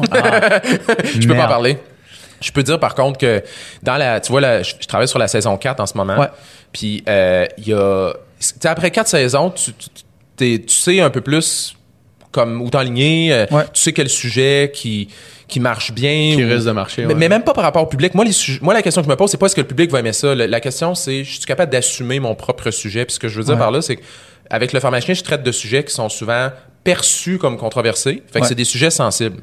Puis quand j'ai commencé saison 1, j'ai- j'avais peur de, de- un peu, tu sais, j'étais comme, ouf, c'est une émission de télé, euh, grande écoute, euh, tu sais, fait que je pense que je, je me mettais beaucoup de barrières. Rendu saison 4, c'est comme si là, t'as as atteint un certain niveau de confiance, que là, il y a des sujets qu'avant, j'aurais jamais, par- j'aurais jamais parlé de ces sujets-là. Puis là, je me sens à l'aise de le faire. OK. Puis en même temps, je me trouve des fois, j'ai l'impression que des, des fois j'ai l'impression que je m'enligne vers un suicide professionnel. Il y a trois sujets cette saison-ci là, que boy. je m'étais juré, je m'étais juré de ne jamais en parler. Je m'étais juré. Puis là, tu vois, avec le temps, je me dis, ok, attends, y a-tu un moyen d'en parler, tu sais? Ouais. Fait Curieux, là. Qu'est-ce que ça mais peut je m'excuse de dire ça parce que ça a l'air plate, mais que ça peut être aussi sensible? je m'excuse de vous teaser comme ça, c'est vraiment pas cool de ma part. Mais euh, là où je veux en venir aussi avec ça, c'est que il y a une tendance que j'ai remarquée. Ouais. Je- euh, moi, moi, je- moi, j'essaie toujours d'aller chercher des, des experts dans chaque domaine. J'essaie d'aller chercher des gens qui sont souvent pas interpellés par les médias. Tu sais.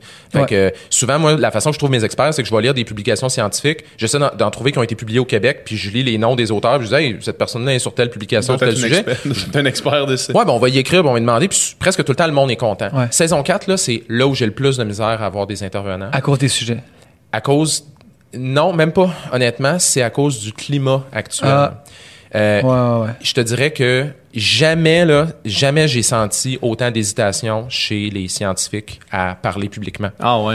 Euh, sur des sujets, même les, les trois sujets controversés que je te parle, oui, mais même tous les sujets, là, c'est comme si tout d'un coup le monde est comme Ouais, je suis bien d'accord avec toi, c'est important d'en parler, je suis content que tu le fasses, mais j'ai peur de me faire crever mes pneus de voiture. Je me suis fait Eh dire ça, je me suis fait dire ça, j'ai peur de me faire crever mes pneus de voiture. Puis là, j'ai fait Ah, c'est est bonne. Il a dit Non, non, c'est pas une joke. Mon collègue qui a parlé de ce sujet-là s'est fait crever ses pneus de voiture. Aïe, aïe. Puis j'ai fait Attends, c'est vrai, ça arrive pour de vrai, ça? C'est comme si non, on. mais toi, t'es au courant. Je veux dire, t'as- en tout cas, Ouais. t'as déjà reçu des menaces et des affaires. Fait que tu sais- de quoi tu parles. là. Oui, mais honnêtement, ça me scie les jambes complètement, ça. Comme- comment est-ce que rapidement, on est. On, on a rapidement là, passé dans un climat de tension extrême Ben par oui. rapport au sujet scientifique. Puis maintenant, il y a je la réponse que je reçois le plus souvent en ce moment, c'est Olivier, on adore ce que tu fais, on est d'accord avec toi, mais on peut pas participer à ton émission parce que les risques que ça comporte pour nous sont trop importants. Puis je dis ah, c'est les risques d'être associé avec moi? Non. On veut pas en parler dans la presse, on veut pas en parler nulle part. On ne veut pas se mêler de ce sujet-là jamais parce C'est que tellement on problématique. va perdre notre job, on va avoir des pressions, on va avoir des menaces. C'est tellement problématique. Est-ce que- c'est quoi la raison de ça? Est-ce que c'est parce que tout le monde a une voix pra- pratiquement égale aujourd'hui, que n'importe qui peut répondre à n'importe qui? Donc, si moi Ouais. qui connais absolument rien au sujet, mais qui a une intuition, puis qui pense que ci, qui pense que ça, puis qui est convaincu de quelque chose, je peux écrire une réponse à ton article ou à ton émission qui va être aussi vue et lue que ton émission en tant que telle, qui se fait qu'il n'y a eu aucune hiérarchie dans la qualité de l'argumentaire? Ben oui, c'est c'est ben, je- je- Merci, PH. Bonne question, man. ça par écrit, là. ça par écrit puis reshoot ça. Hey, Nicole, note ça, s'il vous plaît. Mais, euh, mais, mais c'est oui, euh, je suis tout à fait d'accord. Ça, c'est- Ouais. ça fait partie de la problématique globale, mais ça explique pas pourquoi est-ce que présentement il y a un pourquoi est-ce qu'il y a une espèce de boom euh, il y a pas juste un boom végétal il y a un boom de peur aussi par Ouais. rapport à ça. Boom conspirationniste ou comment t'appellerais ça? Euh, je sais pas si c'est un boom conspirationniste, mais il y a un boom anti-science en ce moment. Anti-science. Très, très, très, très fort. Puis je pense que on peut y penser naïvement et se dire, euh, oui, c'est parce que tout le monde peut parler sur les réseaux sociaux, puis c'est les réseaux sociaux, puis tout ça. Puis oui, c'est une partie de la réponse, mais la... Il y, a, il y a- il y a un élément qui est plus important. J'ai passé un an à réfléchir à ça parce que ouais. avec tout ce qui m'est arrivé à propos parler. de la, la vitamine C, mais c'est que les il y a des il y a des groupes qui drivent ça en ce Ouais. moment. Il y a des groupes bien organisés et bien financés qui drivent le discours anti-science. C'est-à-dire que c'est payant. Puis on en a parlé un peu tantôt là, mais mais c'est payant de propager de la mauvaise information. Puis je vais vous donner un, un exemple de ça. Puis là, ça- ce que je vais vous dire, ça va avoir l'air conspirationniste, OK? Mais ça ne l'est pas, OK? Vous irez lire là-dessus. La Russie, le gouvernement russe, fait des campagnes de propagande anti-vaccin et anti-OGM sur le web. C'est vrai, là, ça a été démontré, OK? ok, ouais, genre, avec toi, on te suit. Pourquoi ils font ça? Pourquoi le gouvernement russe font, il ferait ça? Parce que c'est dans leur avantage de créer le chaos. Aux États-Unis. surtout. Oui. Ouais. Ils prennent des technologies, la- surtout eux, en Russie, sont pas forts en biotechnologie. Donc, en bio- euh, ils, ils- ils maîtrisent pas bien ces technologies-là. Donc, c'est à leur avantage de créer, de générer de la peur en Amérique du Nord, là où les biotechnologies, on est très fort là-dedans. Donc, c'est à leur avantage de créer finalement un- des craintes et de propager de la propagande pour créer du chaos. Parce que le chaos, ça nuit à une société, ça, ça nuit à un pays. Et pour eux, c'est bon. Tu sais, ça leur donne un avantage politique. On l'a vu dans la campagne présidentielle avec Trump. Il y a eu une implication russe là-dedans. C'est le même principe. Euh, Puis, puis juste les stratégies de Trump, c'est ce principe-là aussi de, Ouais. De remettre toujours en, en doute les autorités ou les, Ouais. la science ou tu sais, Ouais, exactement. les médias. Puis les mouvements, ça c'est euh, euh, quelque chose de très très big, mettons là, mettons Ouais. quand t'es rendu que le gouvernement russe, mais à plus petite échelle, maintenant les groupes anti-sciences sont très bien organisés, ils se parlent, ils savent comment s'y prendre aussi. Maintenant ils savent que pour réussir, pour arriver à leur fin, ils peuvent pas juste faire du bruit sur les réseaux sociaux. Il faut qu'ils s'accotent avec des politiciens, qui réussissent à les embarquer dans leur affaire, et là ils vont peut-être réussir à avoir du temps au Parlement pour aller parler de leurs choses. Euh, ils vont passer par la voie politique, ils vont passer par euh, du lobbying, etc. Donc, il y a, je pense que les gens sont pas conscients de toutes les de tous les engrenages qui sont en lien en arrière de tout ça. Mais tu dis c'est payant. Mais à quel. Tu parles de payant, payant financièrement ou tu parles Ça de peut payant? l'être.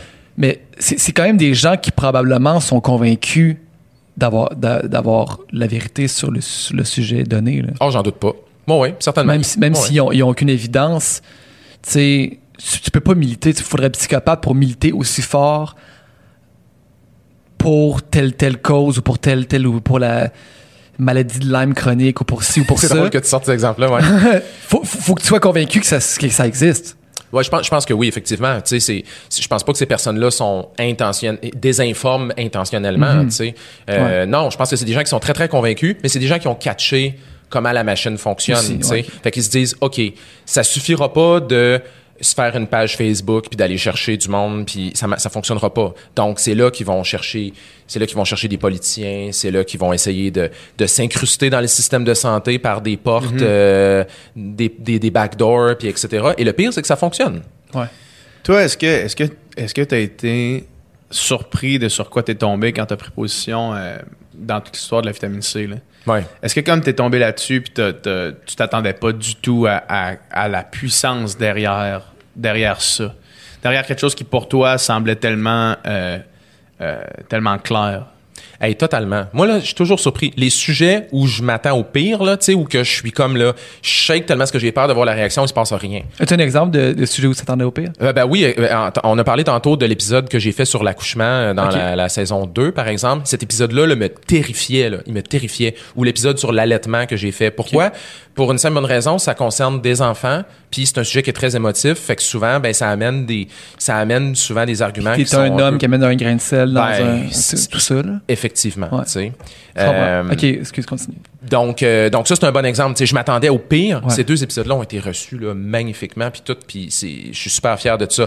Mais euh, mettons, à un moment donné, j'ai fait un épisode sur euh, les, les suppléments de protéines euh, chez les sportifs, puis je me suis fait menacer de me faire casser deux jambes. Tu sais, C'est tout le temps, tout le temps surprenant. Je temps, voyons, d'où c'est que ça sort, tu Ouais. sais. Fait que l'affaire de la vitamine C, c'était un de ces sujets-là. Pour moi, c'est un sujet bien ordinaire. Ce qui arrive, c'est qu'à un moment donné, pour ceux qui sont pas au courant, il y a une pétition qui commence à circuler pour faire supposément approuver les injections de vitamine C pour les personnes qui ont le cancer.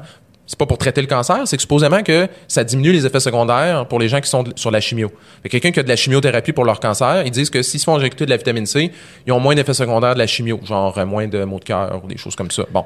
Fait que la pétition circule, la pétition gagne beaucoup, beaucoup en popularité. Fait que moi, j'ai fait un article, comme j'en fais sur n'importe quel sujet. Ouais. J'ai dit, hey, il y a une pétition qui circule. Voici ce que la pétition demande. J'ai pris chacune des demandes, une après l'autre. Puis j'ai regardé si tu vrai, cette affaire-là, si tu logique, ça a-tu du sens? Tout ça. Puis il y avait pas grand-chose qui avait du sens là-dedans. OK. Fait que j'ai fait ça, moi, d'une façon candide, en m'attendant à ce que ça soit. Un peu naïvement. Ben oui, tu sais, je me disais. Tu sais, je me disais, en fait, je pensais que les gens feraient comme Ah, nice, cool, euh, je l'ai signé la pétition, euh, maintenant je sais plus à quoi m'en tenir, ou je me demandais s'il fallait que je la signe, ou tout ça, tu sais. Je m'attendais pas à ce qu'il s'en venait après. Puis d'où vient cette idée-là que la vitamine C peut. Est-ce qu'il y a, il y a déjà une étude à ce sujet-là qui disait qu'il y avait des, des bénéfices euh, des injections de vitamine C? Est-ce qu'il y a déjà eu. Est-ce qu'il y, a- y quelque chose derrière ça? Est-ce qu'il y a une science derrière ça? C'est une super vieille idée. Là. Je pense que ça remonte. Je me demande ça remonte pas aux années 50. Là. Tu sais, Il y avait un gars qui s'appelait Linus Pauling, c'était un chimiste, qui a gagné deux prix Nobel pour deux affaires. Un prix Nobel de la paix parce qu'il a fait des trucs contre, je pense, les, les nazis ou je sais pas trop quoi. Là, je suis pas trop sûr à ce niveau-là. Puis il a aussi fait un, il a aussi gagné un prix de la paix, un, un prix Nobel en, en chimie pour une découverte euh, au niveau des liaisons chimiques. Un, un scientifique incroyable. Mais à la fin de sa carrière, il a pogné une chire là, où d'un coup il a commencé à penser que la vitamine C ça pouvait tout guérir, tout tout Ouais. tout ce qui existe, le cancer, blablabla, puis tout ça. Puis encore aujourd'hui, les gens continuent à croire que lui, ce qu'il pensait à l'époque, ça a été prouvé ou démontré ou tout ça. En réalité, à toutes les fois que ça a été testé, ces hypothèses, ça marchait jamais. tu sais. OK. Et là, dans les dernières années, il y a eu un, un regain d'intérêt un peu pour cette, euh, ces, ces idées-là que la vitamine C pouvait faire plein, Ouais. plein, plein de choses. Mais la réalité, c'est que des études qui disent que ça guérit X, Y, Z, je veux dire, la seule chose que ça guérit, c'est le scorbut. C'est-à-dire une carence. C'est une carence en vitamine C. Probablement que de prendre des injections de vitamine C, ça va te guérir. La vitamine C, on s'entend que c'est assez facile à aller chercher, là, de nos jours. là. Ouais, c'est assez facile à aller chercher, mais dans le cas du cancer, c'est particulier parce que tu l'injectes intraveineux. Ouais. Intraveineux, tu es capable d'aller chercher des concentrations beaucoup, ben, vraiment plus élevées que ce que tu pourrais aller chercher avec euh, des comprimés par la bouche. Donc, c'est là qu'eux commencent à dire, OK, mais là, si tu vas chercher des concentrations aussi élevées, est-ce que ça peut pas avoir un effet justement au niveau sanguin, euh, au niveau justement des, des effets secondaires, des, de tous les mécanismes qui se passent avec la chimiothérapie. C'est ça leur, c'est ça leur prétention. Puis quand tu arrives avec, OK, voici, mais voici où on en est scientifiquement, voici les résultats de, des études sur le sujet, il n'y a pas vraiment de corrélation entre les injections de vitamine C puis euh, des bénéfices de- Ouais. pour, Il n'y a, pas de preuve, il a, Pas de a- preuve. pas de preuve que ça marche et il y a même certaines preuves que ça peut ne pas marcher et probablement être dangereux. OK, donc quand tu arrives avec ça, comment c'est reçu? C'est quoi la réaction? Parce que clairement, ben, la, la réaction, c'est de nier ou c'est de, de être en désaccord avec toi, mais c'est quoi la, comment ça se manifeste? C'est quoi la... Tu sais, j'ai eu vraiment un bon mélange. La plupart des gens qui ont réagi à mon article étaient super contents, étaient comme ah cool, c'est intéressant, euh, je l'avais vu cette pétition là, je savais pas trop quoi en penser. Les gens qui supportaient la pétition qui- ou qui, qui, qui étaient très très investis là-dedans parce qu'ils l'avaient signé puis qui croyaient Ouais. vraiment à la patente, c'est sûr qu'il y en a beaucoup qui étaient pas contents puis tout ça. Mais là ce qui s'est passé, c'est que moi, ce sujet-là, je sais pas pourquoi, mais ce sujet-là, il m'a interpellé plus que d'autres. C'est comme si j'ai fait je sais pas, il y a quelque chose dans ce sujet-là que je me suis dit, il y a quelque chose là, j'ai senti que j'ai senti que c'était un cas euh, que c'était un cas un peu charnière. Ouais. Parce que j'ai vu comment ça s'enlignait, puis là d'un coup j'ai vu oups là tout d'un coup il y a un politicien a qui est élu, associé là. à ça. Ouais. Puis là il est en train de dire que là il va prendre cette pétition là, qu'il va l'amener à l'Assemblée nationale, Qui va la défendre. qui va faire des pressions. Là, j'entendais des affaires entre les branches, qu'il y avait des professionnels de la santé qui avaient qui s'étaient sentis obligés peut-être de donner de la vitamine C. Là, j'ai- Toi, tu sentais qu'il y, avait, qu'il y avait plus que juste Oui. la question. Là. voilà, exactement. Qu'il y avait quelque chose qui sous-entendait, Ouais. euh, qui était sous-jacent à tout ça. Ouais, j'ai senti que c'était pas juste une pétition, puis qu'il y avait vraiment un mouvement en arrière de ça qui voulait vraiment faire quelque chose, puis que j'avais l'impression que ça passait un peu sous le radar, tu sais. Puis que là, tout d'un coup, tout ça, ça accélérait. Puis à un moment donné, même le politicien en question, il a même dit, euh, hey, euh, on va s'en va en commission parlementaire avec ça, puis tout ça. C'est comme, c'est comme, attends un peu, là, on va vraiment investir des fonds publics là-dedans pour une commission parlementaire pour parler de quelque chose ultimement que ça devrait être juste une question de qu'est-ce qu'on sait au niveau des données scientifiques, ça devrait être juste ça la question qu'on se pose. Ça devrait se terminer là. là. Ben, c'est-à-dire que un médecin, là, tu sais, euh, puis vos, vos parents sont pas médecins, Ouais, deux, ouais. vous le savez comment ça marche, là, Ouais. je veux dire. Un médecin, euh, ça prescrit un, ça prescrit un médicament s'il juge que le médicament il est efficace puis il est sécuritaire. S'il n'y a pas ces preuves-là, ben, probablement qu'il va pas le prescrire, tu sais, parce que c'est juste, je veux dire, pourquoi il ferait ça? C'est pas éthique de le faire, Mm-hmm. tu sais. Fait que, euh, pourquoi est-ce qu'on demande d'autoriser des injections pourquoi on demande d'autoriser? On n'a pas à autoriser rien. C'est pas illégal. Si les médecins ne le prescrivent pas, c'est parce qu'on n'a pas de preuves puis qu'un médecin va pas faire quelque chose juste sur un feeling. Pour- pourquoi, pourquoi passer par un politicien qui est pas un expert en la matière, qui s'y connaît pas, Ouais. pour que lui mette de la pression sur des médecins où c'est leur domaine de savoir ça, ça a aucun sens? Pour moi, c'est. Écoute, tu, tu mets vraiment le doigt sur la, la patente. Moi, j'ai senti qu'il y avait de l'ingérence. Il y avait Ouais. de l'ingérence politique dans un sujet qui est purement scientifique. C'est là que ça m'a gossé. Fait que j'ai, j'ai fait beaucoup des mises à jour sur cet article-là pendant un an à peu près. Puis plus en plus ça allait, puis pire ça allait. C'est-à-dire que les, il y avait un groupe de personnes qui, qui, qui étaient probablement des signataires de la pétition, j'imagine, mais que progressivement, là, je voyais des messages passer là, sur les réseaux sociaux que là, là, j'étais devenu comme l'ennemi à abattre. Tu sais, comme un moment donné, j'étais sur mon Facebook, puis là, je voyais euh, Saviez-vous que le pharmacien, c'est pas un vrai pharmacien en passant? C'est comme, ah oui, ok, ils viennent de découvrir ça. Je veux dire, je suis un vrai pharmacien. Là. Puis, ils commençaient à avoir de- des, des fausses informations qui circulaient Ouais. sur moi. Un moment donné, il y avait genre euh, euh, une autre fake news du pharmacien, telle affaire. Ils m'accusaient de fake news. Là, j'étais comme, attends, c'est, c'est comme Trump fait aux États-Unis, là, qui, qui accuse les médias de fake news. tu C'est sais. ici, là. Ouais. Euh, après ça, il y avait quoi? Il y avait aussi... Ah oui, il y avait aussi des gens qui passaient des citations et disaient « Voici ce que le pharmacien a dit aujourd'hui. » Blablabla. J'ai comme, j'ai jamais dit ça. C'est comme... Je sais pas où c'est qu'ils ont pris cette citation-là. C'est une citation complètement inventée où, où c'était deux bouts de phrases qu'ils avaient pris dans deux commentaires. Ils les avaient mis un en de l'autre. Fait que pendant des mois, ils ont comme... C'est comme s'ils ont monté un faux personnage. Ils, sont- ils se sont comme Ouais. un, un personnage que je suis pas. Sais, dans le sens où, sais, dans ce que je fais, des fois, je suis un peu, euh, un peu baveux puis tout ça, mais Ouais. dans ce cas-ci, je trouve pas que je l'avais été vraiment. Je trouve que j'avais été quand même proper. Mais ils ont vraiment créé un personnage qui est un monstre, essentiellement. Et là, c'est sûr qu'en faisant ça, ils ont monté leur troupe, ils ont craqué leur troupe, ils ont dit, gardez Ben le oui. pharmacien, c'est que c'est pas un vrai pharmacien. Gardez les, les, les, les affaires qu'il a dit qui ont pas de bon sens. Il fait des fake news, il fait ci, il fait ça. Et là, tout d'un coup, il y a un paquet de monde qui ont fait, OK, ce gars-là, là, on le casse. Ouais. C'est assez, là. Je veux dire, c'est un monstre, ce Ben gars-là. oui, il faut, le, il faut le gars qui, qui ont créé. Ben oui, ben oui, mais c'est ça. Ah ouais. C'est le personnage. L'image qu'ils ont pièce. c'est un enfoiré, là. Puis, selon toi, là, quand tu dis Ion, là, est-ce que, Ouais. est-ce que tu penses que c'est un groupe organisé qui, Non. qui- qui fonctionne c'est des, c'est une gang de loups solitaires mais qui agissent de la même façon en même temps? Je pense que c'est un, c'est pas un groupe organisé, mais je pense Ouais. que c'est des gens qui euh, se sont parlé sur les réseaux sociaux parlé. et qui ont décidé à un moment donné de façon informelle de comme faire une sorte d'action, tu sais, en disant, euh, par exemple, un moment donné, puis là c'est ça qui est arrivé, c'est que ça a été des mois et des mois vraiment là que c'était un niveau de haine et d'insultes qui était quotidien, là, vraiment, là, comme j'ai jamais vécu. Que tu recevais en message privé, en message public, Les deux. partout. Les deux. Puis, puis euh, honnêtement, là, ça me dérange pas. Genre, ça, me- ça me dérange vraiment pas, ça. T'es quelqu'un qui a quand même une bonne carapace à ce niveau-là. là. Pas tant que ça, honnêtement, mais pas tant que ça. Ben, je veux dire, je suis très le, sensible. le seul fait que tu fasses ce, que tu fais, ouais, il y, en a pas beaucoup qui feraient ce que tu fais à la base. ouais, ben, je je comprends ce que tu veux dire. Ouais. En fait, je pense que la façon que je le vois plutôt, c'est il y a un travail qui doit être fait. Puis moi, c'est comme si je l'accepte, tu sais, je l'assume que je ressens fais. le devoir de faire ça. Ben, c'est moi qui ai décidé de faire le pharmacien. C'est moi qui ai décidé de parler de sujets qui sont sensibles. Fait qu'à un moment donné, je peux pas me plaindre après que ça crée de la, que ça crée de la simili-controverse. Je veux dire, à un moment donné, ouais. c'est comme, j'ai rien qu'à arrêter de faire ça si ça me plaît pas. Fait que je, ça, je l'acceptais. Ouais. Là où à un moment donné, ça a comme fucké, si on veut, c'est qu'à un moment donné, moi, je sentais que c'était en train vraiment d'accélérer cette patente-là à un niveau vraiment qui avait pas de bon Dangereux. sens. Et là, le, le- le fameux politicien, à un moment donné, a fait un post sur sa page Facebook où il a dit euh, OK, on s'en va en commission parlementaire avec ça. C'est la, la troisième pétition la plus populaire de tous les temps. Et le- la commission parlementaire va nous permettre d'en savoir plus, finalement, sur les injections de vitamine C. Et là, moi, j'ai fait tout bonnement. J'ai fait Hey, je vais y écrire à ce gars-là. Fait que j'ai écrit su- sur, son post, carrément. J'ai fait juste un, un commentaire sur son post en disant Hey, euh, monsieur X, euh, le politicien, j'ai dit. Je lis votre affaire, pouvez-vous nous expliquer, juste question simple, pouvez-vous nous expliquer en quoi une commission parlementaire va nous en apprendre plus sur le sujet? Ouais. Quand c- essentiellement, c'est des questions scientifiques, ça, à ce stade-ci. Fait que pourriez-vous juste nous éclairer sur la question? En gros, c'est ça que j'ai Ouais. dit. Et là, ça n'a pas passé. L'avalanche. Et là, là c'est là, là qu'ils ont fait, OK, ce gars-là, on le tue. Là, tu sais. Ouais. et, et là, ce qu'ils ont fait essentiellement, c'est qu'ils se sont comme consolidés pour dire, OK, qu'est-ce qu'on peut faire pour le casser? Donc, ils ont fait des appels à tous en disant, OK, tout le monde, on porte plainte massivement à Radio-Can, parce que Radio-Can, c'est mon diffuseur. Ouais. Et là, Radio-Can, d'un coup, oups, Ils dit, on dit, OK, on écrit, à, on écrit à Tonne à Radio Cannes. À qui d'autre on peut écrire? Ah, il y a le Fonds TELUS qui finance sa série télé à Toronto. On va leur écrire massivement au Fonds TELUS pour qu'ils qui définance sa série.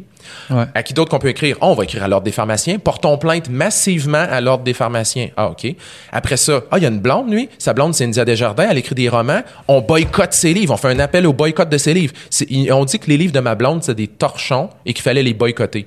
Ma blonde, elle a aucun rapport avec ce que je fais. Là. Euh, ils ont révélé l'adresse d'une pharmacie où je travaille, la, ma- la, phar- la pharmacie principale où je travaille. tu sais.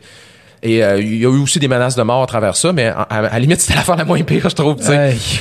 Et là, honnêtement, moi, j'ai fait, OK, sorry, là, mais là, c'est plus quelque chose que je suis prêt à accepter. Ouais. Je vais en prendre des insultes pendant huit mois, là, mais Ouais. je vais pas accepter ça. Pour moi, là, ça franchit une limite que. Mais là, on- ça devient devrait- dangereux carrément. là, Ouais. Ça atteint un niveau où on peut pas. On il ne faut pas qu'on accepte ça. Puis c'est là que j'ai fait mon j'ai fait un statut sur ma page pour en Ouais. parler.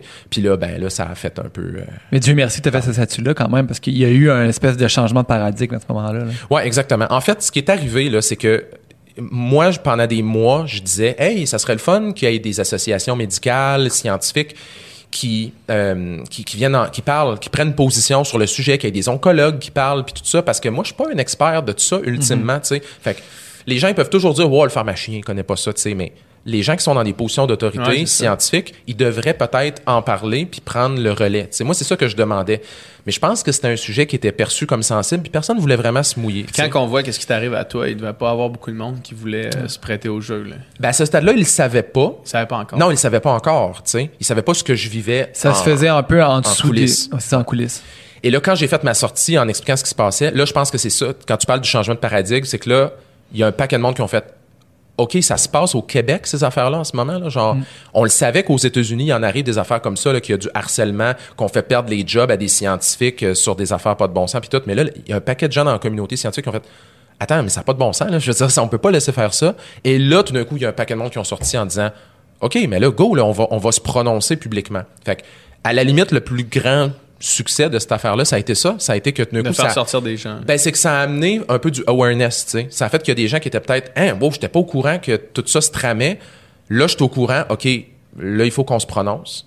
Et là, ben là, ça a fait, ça a fait beaucoup switcher, finalement. Qui s'est prononcé? Est-ce qu'il y a des ordres ou est-ce qu'il y a des collèges de médecins ou quoi que ce soit qui se sont prononcés en, ta- en- en- en ta- la faveur de ta position, mettons? Oui, plusieurs ordres professionnels, euh, mon ordre entre autres, Ouais. euh, qui m'ont beaucoup supporté là-dedans. Euh, je leur suis très très reconnaissant, entre autres.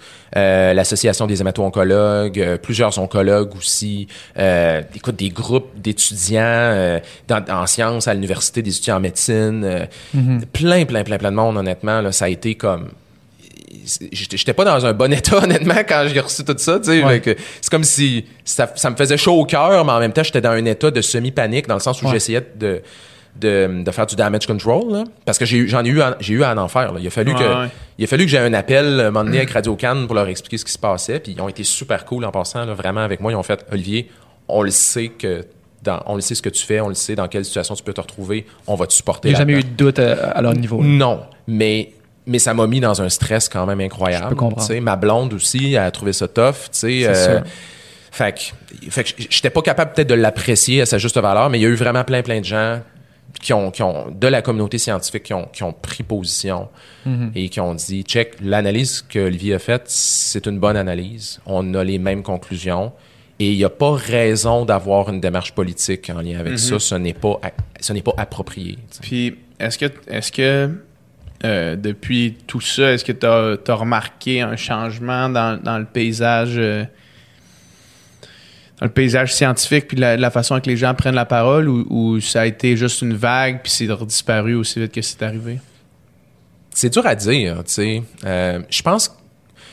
Je, je, je, je pense pas qu'à ce stade-ci, on peut dire s'il y a eu vraiment un changement à ce niveau-là. Je pense que. Je, pense que le, ce qui a été vraiment bien, c'est que vraiment, comme je disais, qu'il y avait eu du awareness, c'est-à-dire que maintenant, les gens sont conscients que c'est vraiment difficile de parler de science et que ça met, et que, mine de rien, ça peut mettre beaucoup de pression sur, des fois, des personnes individuelles, tu sais. Euh, des répercussions positives que ça a eu et peut-être que ces répercussions-là, peut-être que ça va faire en sorte que ça va changer le paysage, comme tu dis. C'est que il y a eu deux choses en particulier. Premièrement, le, il, y a le- il y a un bureau euh, gouvernemental qui s'appelle le, le scientifique en chef du Québec c'est un, en fait, c'est un, c'est une personne aussi, le scientifique en chef de bureau. Ça se trouve être une Il personne. s'appelle, il s'appelle Rémi Quirion. C'est un, c'est un, quelqu'un qui a une carrière incroyable, qui était un chercheur en- dans, dans le domaine de l'Alzheimer, je pense. Mais maintenant, il y a un poste où il, il, il est comme une sorte de consultant pour le gouvernement sur des questions scientifiques. Et là, lui, il a mis en place une sorte de comité, finalement, de réflexion, une sorte de comité consultatif pour réfléchir à cet incident-là et comment est-ce qu'on peut éviter que ça se reproduise, puis comment est-ce qu'on peut essayer de créer un, un climat un peu plus de, de, de confiance entre les scientifiques, les médias, etc., pour finalement qu'on soit capable d'en parler des questions difficiles. Ouais. Donc ça, à mon avis, ça va avoir des répercussions positives. Puis je sais aussi que les ordres professionnels, plusieurs ordres professionnels, 5-6, se sont mis ensemble puis ont créé un groupe pour la même affaire en se disant, les professionnels de la santé, souvent, ils se prononcent pas publiquement parce qu'ils ont peur que ça ait un impact sur leur job, tu sais. Ils ont peur que ça ait des, des répercussions déontologiques, euh, tu sais. euh, donc, euh, donc, ils ont créé un groupe pour réfléchir à ça aussi. Comment est-ce qu'on peut les appuyer? Comment est-ce qu'on peut épauler les professionnels de la santé pour qu'ils aient moins peur de se prononcer? Parce que c'était peut-être ça le problème. C'est peut-être que le monde, il était au courant en réalité, mais qu'il voulait pas se prononcer parce qu'il avait peur des impacts sur eux ou sur leur association. Ouais. Fait que dans un an, deux ans, trois ans, cinq ans, on sera peut-être capable de dire quel impact que ça a. sais. Puis au moment de ta sortie, puis de la vague de soutien que tu as eu, est-ce que, est-ce que l'élu en question, ou est-ce que le mouvement, est-ce qu'ils se sont est-ce que lui s'est rétracté? Est-ce Ouais. que- ouais. Ah, il n'y a pas eu le choix. En fait, premièrement, il s'est vraiment distancé. Quand il y a eu cette affaire-là, il s'est tout de suite distancé de la, de la- de la pétition en disant Hey, en passant, euh, j'étais pas au courant qu'il y avait de la, du harcèlement sur quelqu'un à ce niveau-là. J'encourage vraiment pas ça. Ouais. Et là, il a dit, en passant, c'est pas une démarche politique, cette affaire-là. C'est, moi, je, c'est juste dans mon rôle de député, des fois, d'appuyer certaines initiatives citoyennes, tu sais. Ouais. De la misère avec ça. Ben moi aussi j'ai de la misère ça. avec ça, euh, c'est-à-dire que c'est comme une façon, puis j'y prête pas d'intention là, je suis sûr qu'il y avait les meilleures intentions du monde le député en question. C'est juste qu'en même temps, je pense qu'il faut leur dire aux députés, tu sais à un moment donné quand les scientifiques disent là que ça tient pas la route là, je comprends que c'est une initiative citoyenne là, mais c'est parce que sur une question scientifique, il faut peut-être écouter les scientifiques. il y a, y a beaucoup, c'est il y a que c'est- beaucoup d'occasions où est-ce que c'est pas ça? C'est un domaine où est-ce que Ah ouais. C'est pas une question d'opinion. C'est pas genre pour ou contre euh, l'aéroport de Neuville qui fait du bruit puis que ça nous gosse. C'est pas ça. Ouais. C'est pas une question de c'est une, c'est une question de fait, c'est une question de, de science, une question d'objectivité. Ouais. Fait que c'est pas une affaire de de, de, de valeur ou de jugement non. ou de tu. Fa- faire des commissions parlementaires pour des questions justement où il y a matière à débat public, moi je je suis 100% pour ça. Mais quand c'est des questions scientifiques auxquelles on peut répondre à l'aide des données probantes, là, de la littérature scientifique, ben pourquoi on ferait une commission où on va jaser d'affaires puis tout ça? Et en plus, si je peux me permettre, dans les commissions parlementaires, les experts qu'on invite, c'est pas généralement les personnes qu'on voudrait qui parlent là-dessus. là. C'est souvent du monde qui ont été cherry picked, là, qui ont été choisis pour dire ce qu'on veut. Puis Ouais. moi, je trouvais que tout ça, c'était théâtral. Fait que lui, il s'est, un peu distancé de ça. Et Ouais. finalement, la pétition, elle a planté. Et honnêtement, je sais pas, c'est tu à cause de tout ce qui s'est passé quand ils ont décidé de pas la retenir? Parce qu'ils ont, ils ont pas, dit- ils ont pas juste dit... euh, ils ont pas juste dit, ah, ben là, on a fait une révision. Ils ont dit, non, la pétition, on ne la retiendra pas. Donc, qu'est-ce qui a créé ça? Est-ce que le fait que toute la communauté, tout d'un coup, s'est soulevée, ça a-tu contribué? On, on le sait pas. Mais, euh, mais moi, je pense que ça a probablement joué un rôle. là. Tu avais publié à un moment donné, euh, dans ta sortie, la conversation que tu avais eue avec, je pense que c'était l'instigatrice Ah, ouais, ouais. de cette. euh, Ouais, ouais, ouais. Tu sais, on voyait quand même la, la- la différence dans le niveau d'argumentaire ou de, Mm. de ton là, assez Ouais. drastiquement. Là. Toi, tu Mm. étais très objectif et le plus cordial et poli possible, puis c'était vraiment pas Ah, t'es réciproque. là. non, mais c'est vrai. Puis à un moment donné, ça allait dépasser une limite, puis tu as dit là, tu as dépassé Ouais. la limite, donc je vais arrêter de te répondre parce que là, ça, ça fait plus de sens. Là. Mais c'est une conversation qui, a- qui a duré Ouais. longtemps entre, toi et cette personne-là. Ouais, quelques semaines, je pense. Quelques semaines. Puis, tu sais, c'est ça l'affaire, c'est que, tu sais, les, tu sais, des fois, dans mes, dans mes BD, je suis un petit peu, euh, tu sais, je fais des jokes un peu sarcastiques, je Ouais. suis un peu baveux, Un peu puis tout ça, tu sais. Puis, moi, c'est mon, tu sais, c'est mon style. Je trouve que c'est un style qui est le fun. C'est pas un Ouais. style qui plaît à tout le monde. Puis c'est correct. Puis il y a des fois que je suis pas trop baveux non plus. Mais je pense que des fois, les gens savent pas que dans la vie, je suis vraiment quelqu'un de vraiment, je suis vraiment fin, je pense. Puis, tu sais, quand les gens, si les gens vont lire les- mes réponses aux commentaires que les gens laissent en dessous des BD, tu sais, je suis tout le temps fin, je suis tout le temps accommodant. Puis quand les gens m'écrivent en privé, je réponds presque à tout le monde, tu sais. Puis Ouais. on a tout le temps des bonnes conversations. Puis moi, je suis tout le temps ouvert à ce que je suis tout le temps ouvert, puis dans ce cas-ci, c'était la même chose. C'était genre, tu sais, on n'est pas d'accord, puis on peut-tu se parler normalement, puis tout ça. Moi, c'est tout le temps ça, mon attitude, tu sais. Ouais. Fait que, mais là, à partir du moment où, à un moment donné, il y a- tu te rends compte qu'il n'y en a pas, la discussion, elle avance pas, ou il n'y a pas de façon, ben, à un moment donné, t'es mieux de juste dire, OK, check, Euh, on a dit tout ce qu'on avait à se dire. Ben oui, c'est puis euh, voilà, là, c'est tout. Parce que toi, t'es perçu, dans le fond, dans leurs yeux, t'es perçu comme comment? T'es perçu comme le gars, l'expert qui arrive puis qui, qui, qui a aucune pitié envers les victimes de cancer puis qui veut pas qu'il y ait- des meilleurs. Tu sais, c'est- ça un peu quand, quand t'es pas informé, probablement, la perception d'un Mhm. de- d'un certain public ou de ceux qui vivent. Tu sais, dans le fond, c'est pourquoi ça touche autant les gens puis c'est autant sensible, c'est parce que le cancer, il y a rien de plus Ah oui. désastreux, il y a rien de plus horrible que ça, il y a rien de plus triste que ça. Puis là, toi qui viens amener une espèce de nuance à des gens qui veulent juste s'en sortir, c'est ça qui est, une solution. qui est aussi touchant, mais en même temps, il- même dans, dans l'horreur, il faut, faut garder une objectivité. On peut pas comme se lancer dans. Ouais. Oui, puis ce qui drive ces personnes-là, pas nécessairement les personnes qui ont le cancer, les personnes qui ont le cancer. Moi, j'ai jamais eu de cancer, là, fait que je, Ouais. je, je peux pas imaginer c'est quoi d'avoir un cancer. Ça doit être vraiment horrible. là, ok? Ouais. Être vraiment, vraiment tough. Mais les gens, justement, qui, qui, qui militaient pour la pétition, c'était pas des gens qui avaient le cancer en général, ça pouvait être des gens qui ont eu un proche, ou etc. Mais ce qui drive ces personnes-là, c'est- dans un sens, c'est ce qui me drive moi aussi. C'est-à-dire que le cancer, je le sais à quel point est-ce que c'est sensible, puis je le sais à quel point est-ce que les personnes qui ont le cancer sont dans une position de vulnérabilité. Puis des personnes qui sont dans une position de vulnérabilité, ben il faut qu'on les protège. Ils sont, ils sont, c'est possible qu'ils se fassent vendre des affaires. Puis on- je le sais, là, j'en connais des gens qui ont eu le cancer. Là, ils se font proposer toutes sortes de bébelles puis de traitements ésotériques, des affaires. Ces personnes-là, là, en fait, il y a des même des, il y a des études qui ont démontré. c'est quand même, assez- il y a pas beaucoup de recherches là-dessus, mais ce qu'on sait, c'est que une personne qui a le cancer et qui a recours à des thérapies non scientifiques alternatives, là, elle a de deux fois, de, de deux à six fois plus de chances de mourir de son cancer. tu sais. Pas, pas- même pas de substituer, là. même pas de dire je prendrai pas ma chimio puis je vais prendre du, ch- du champignon chaga à la place, là. mais juste d'ajouter des traitements alternatifs en plus. Oh, à la Ah ouais, oui, même oui, si tu gardes, même si tu fais toutes les mêmes affaires, Ouais. mais tu ajoutes des trucs. Ben, les deux ensemble, tu sais, donc de substituer et, et, et, et prendre en plus, en général. Donc, probablement que d'avoir recours à ces choses-là, ça t'amène dans une cascade de décisions où peut-être que tu tu prendras peut-être pas toujours les meilleures décisions, tu sais. ouais. Et, et donc, forcément, quelque part, ça peut nuire. Ça peut être aussi des effets secondaires reliés à- à- au produit. Puis la vitamine C, c'est un bon exemple. Tout le monde me disait que j'étais un écœurant parce que mon point, c'était que ça avait pas d'efficacité. Puis, en fait, qu'il y avait pas d'efficacité démontrée. C'était ça mon point. Puis eux, ils disaient que j'étais un, que j'étais un fou parce que il y a des gens qui disent que ça marche pour eux. Puis moi, j'étais comme, ouais, mais attends, c'est parce qu'il y a aussi des données qui indiquent que ça peut annuler l'effet de la c'est chimiothérapie. Ouais. Là, on Puis- commence, ça commence à être sérieux, cette affaire-là. là, les, gens, les gens, ils s'accrochent tellement aux exceptions. Ouais, les Comme, anecdotes. Tu sais, tu sais, ouais. tu fais. Moi, je connais quelqu'un qui est allé dans une retraite de yoga en Inde, puis qui est revenu sans cancer, tu sais. Mhm. Puis là, cette histoire-là se fait transporter au gré du vent d'une personne que c'est arrivé, puis tu dis non, ça peut marcher. Puis là, quand tu penses qu'il n'y a plus aucune ressource, tu dis non, il y a une histoire que ça a marché, fait que ça va marcher pour moi aussi.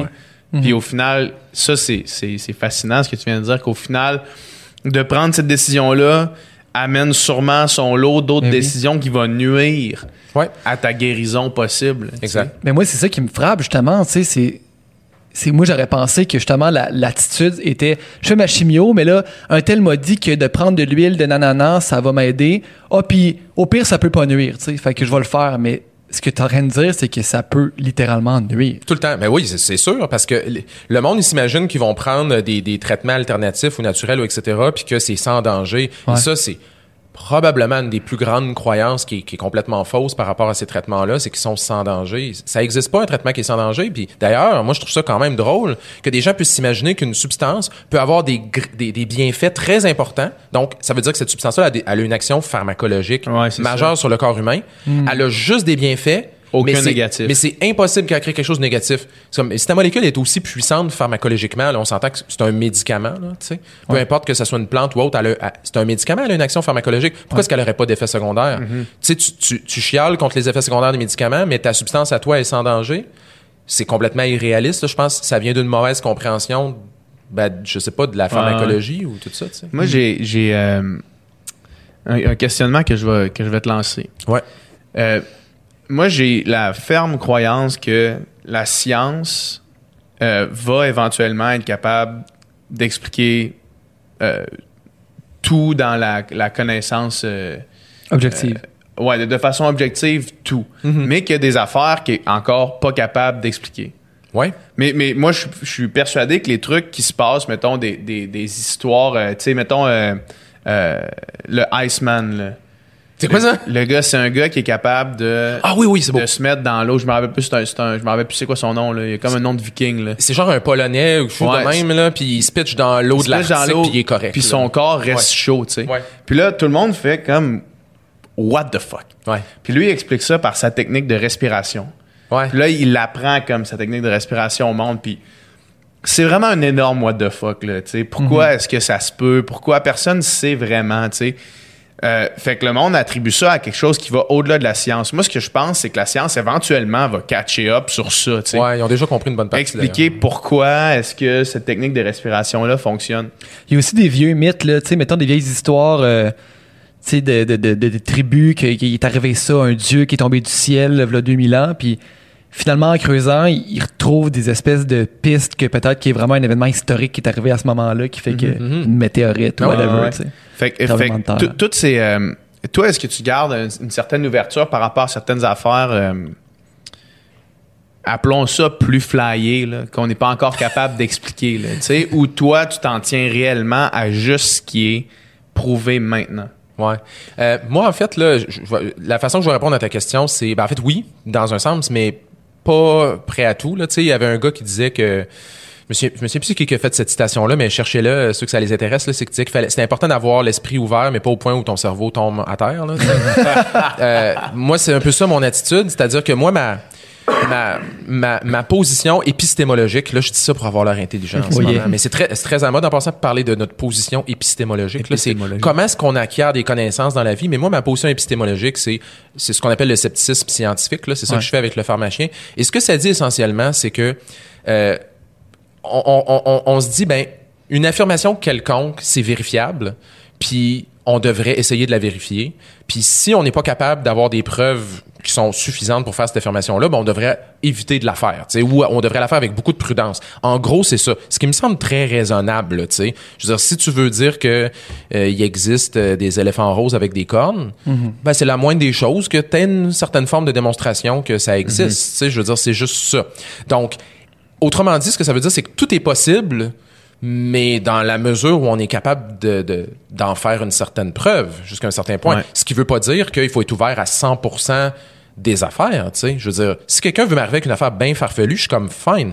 Mais le niveau de preuve que tu vas devoir m'amener va être, il va devoir correspondre à au niveau d'extravagance de ton affirmation. D'ailleurs, c'est Carl, Carl Sagan. J'ai un t-shirt de Carl Sagan aujourd'hui. C'est bizarre que je dise ça, mais il est c'est- parfait ton t-shirt. c'est vraiment, c'est vraiment euh, pas arrangé avec le vues, ce que je dis là, mais, mais Carl Sagan, il l'a dit, il a dit dans le fond, c'est que une, une affirmation extravagante exige un niveau de preuve qui est extravagant. tu sais. Si tu dis quelque chose qui est très, très surprenant, du genre, euh, t'as parlé des affaires qui sortent, qui descendent du ciel ou des affaires Ouais, comme ça, ben, je veux dire, c'est normal que tu arrives avec des preuves suffisantes. Donc, moi, je suis ouvert à n'importe quoi, tu sais. Même à la limite, si tu me demandes ça existe-tu les fantômes, moi, je suis comme, j'aimerais ça que ça existe les fantômes, ça a l'air fucking cool, là, d'avoir des fantômes. Mais arrive-moi avec des preuves qui, qui, qui, qui sont, qui sont suffisantes pour pouvoir au moins laisser un doute là-dessus. Et ça donne que sur tous ces sujets-là, en général, la réponse, c'est il y en a pas. Il y en a pas, il y en a pas Il y en a d'assez solide, ouais. Puis toutes les alternatives, toutes les espèces d'hypothèses que le monde ont, comme, puis on va prendre ton exemple du gars, le Iceman. Ben, ils l'ont étudié, le gars, OK? Puis, probablement, il a l'air d'avoir une capillarisation très importante qui est un peu différente, là. Genre, il y a une il y a une- je pense qu'il y a une circulation sanguine vraiment plus importante que les, que les, que les autres, surtout au niveau de la surface de la peau, parce que sa température de surface, il y a une affaire comme ça, là, genre sa température change pas comme les autres personnes quand il est dans l'eau glaciale. Mais ce gars-là, ça peut être une anomalie, tu sais.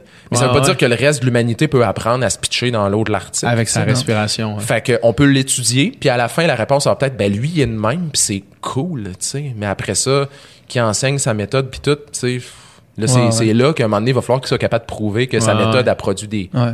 Des effets, tu sais. Mais tu vois, les fantômes, ça, c'est un, un des sujets que je suis sûr qu'on ferait un sondage, puis que on serait étonné de voir à quel point, mettons, les gens qui, qui croient en, en une véracité là-dedans. là. Ou ça, ou mettons les, euh, les médiums, là, tu sais. Les médiums, Ouais. c'est bien la mode, là, tu sais. Puis, Ouais. mais c'est toujours au niveau de l'anecdote, c'est, hey, je suis allé voir un médium, il m'a dit ça, il y a aucun moyen qu'il le sache, puis il m'a dit ça, puis c'est incroyable, puis c'est comme. On n'était jamais là, tu sais. Fait Ouais. qu'on- on- il y a, il y a aucune. euh, Ouais. Puis dans, dans, le- tu sais, dans le scepticisme scientifique, une grosse partie de ça, c'est aussi de prendre des, des, des affirmations ou des expériences que certaines personnes ont eues, puis d'essayer de trouver des hypothèses alternatives. Tu sais, fait que quelqu'un te raconte une affaire qui est complètement abracadabrante, là, du genre j'étais chez nous, puis d'un coup toutes les toutes les tiroirs se sont ouverts, puis les ustensiles sont mis à Ouais. voler. Bon, si quelqu'un me disait ça, honnêtement, je sais pas si j'aurais. J'aurais de la difficulté à croire son T'sais, anecdote. Là. Ben en fait, c'est-à-dire, ben mettons une, une hypothèse, ça pourrait être, mettons que la personne était peut-être en train de faire une sorte de rêve euh, semi-éveillé ou quelque chose comme ça, ou ça peut être une hallucination, ou tu sais. Fait que souvent c'est de trouver des hypothèses alternatives.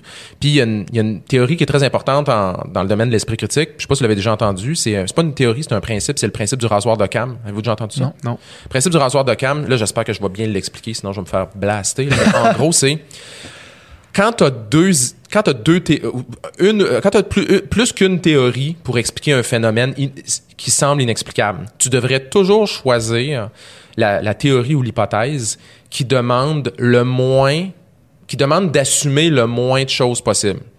OK? Je vais vous donner un exemple.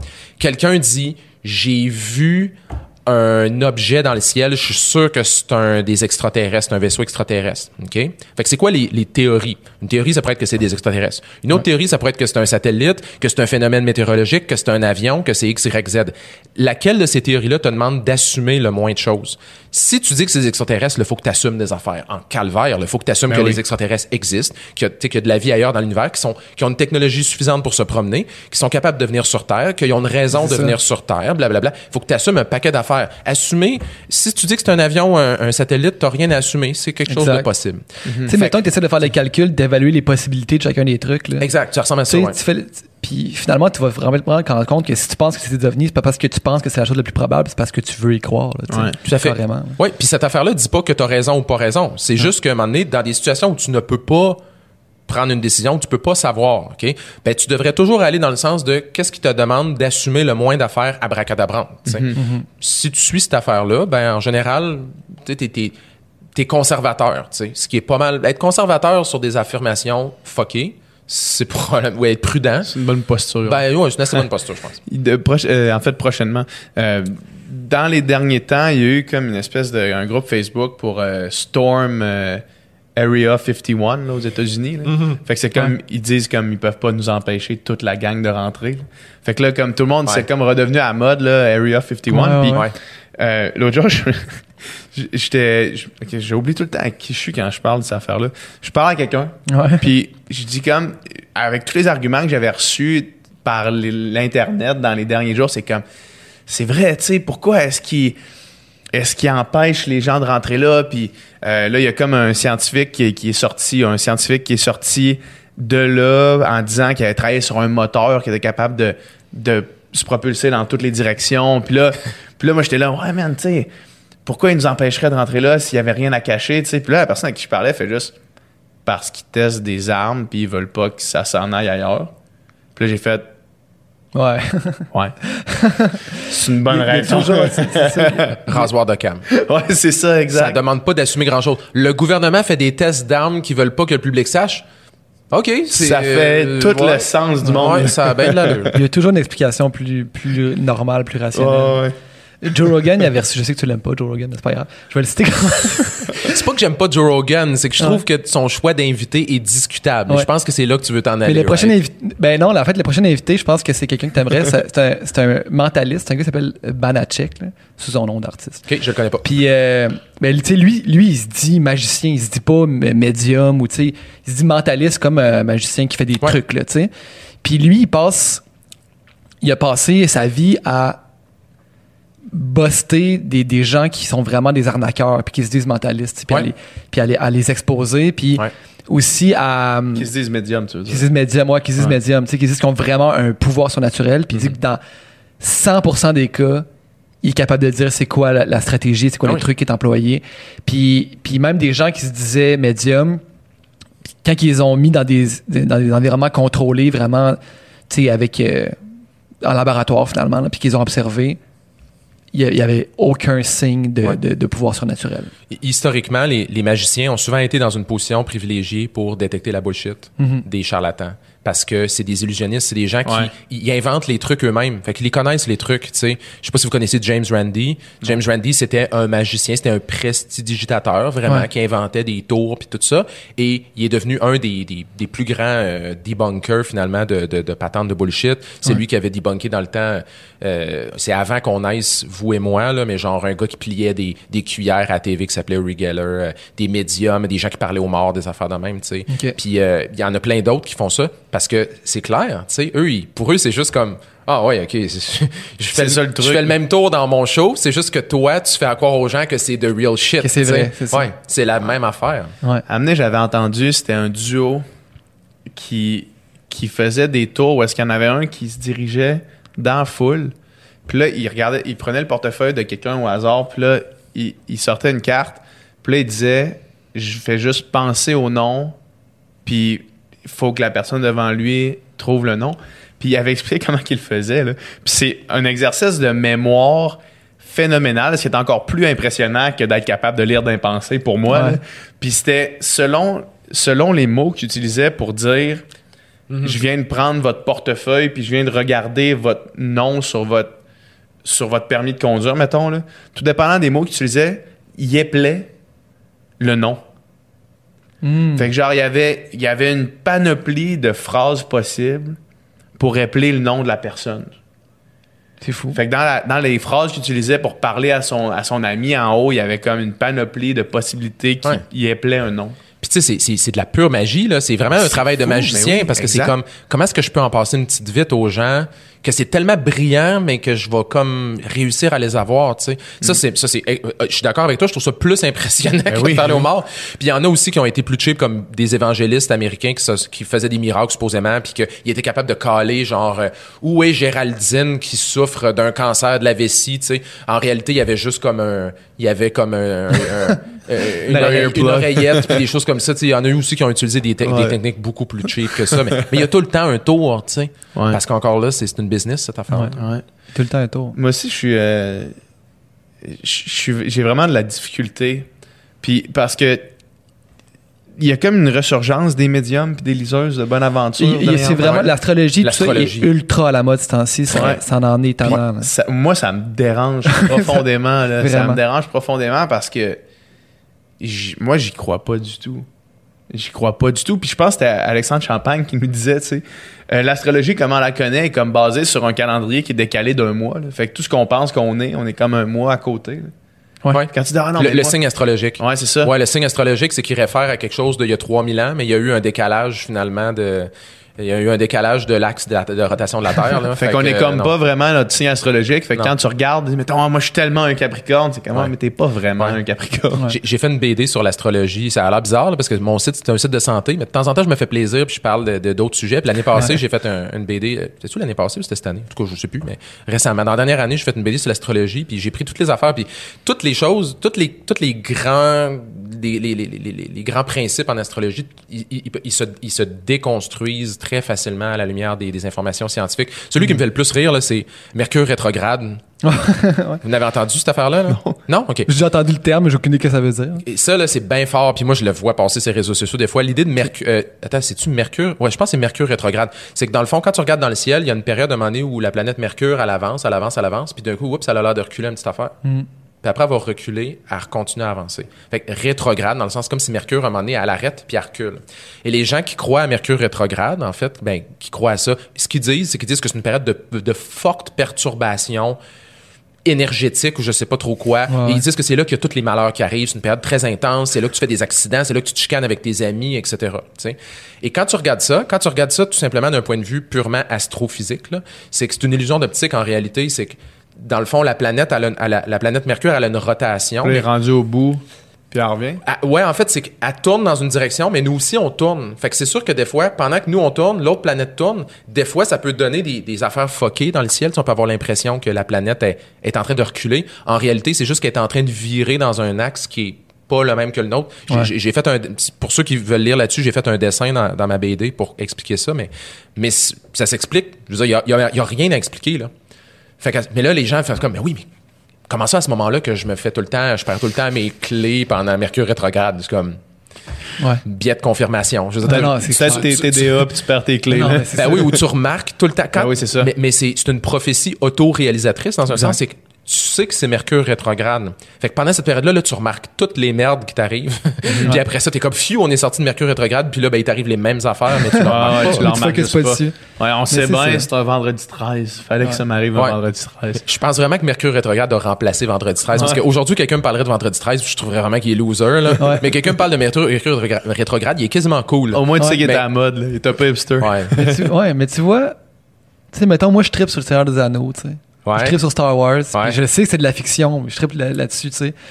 Puis je me dis, si tu sais que c'est de la fiction, puis ça t'intéresse, ces affaires-là, fine. Mais tu sais, Ouais. c'est- il y a du monde qui, qui, qui croit dur comme fer. Il y a du monde qui croit que Star Wars, c'est vraiment dans une galaxie euh, éloignée ago. longtemps. là. Ouais.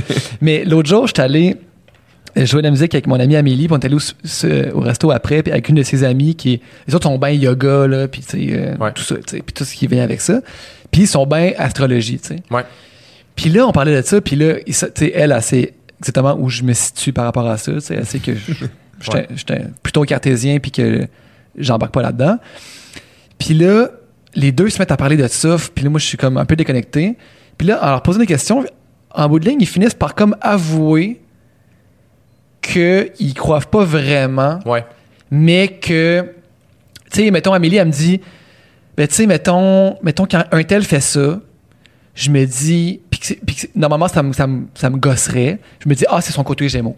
C'est son côté Gémeaux. Fait que, ça m'aide à l'accepter, puis je me dis, faut que j'accepte les Gémeaux comme ils sont, faut que j'accepte les. Tu sais, fait qu'elle dit, dans le fond, c'est juste une manière de d'accepter les gens comme ils sont, puis elle, c'est c'est comme ça que ça y apporte. tu sais. Fait qu'elle croit en quelque Ouais. chose de fictionnel, qu'elle elle se dit y croire pour vrai, mais que je pense qu'en réalité, elle croit pas vraiment pour vrai, mais que ça y apporte un petit peu d'empathie ou de Ouais. genre de connaissance de soi et des autres.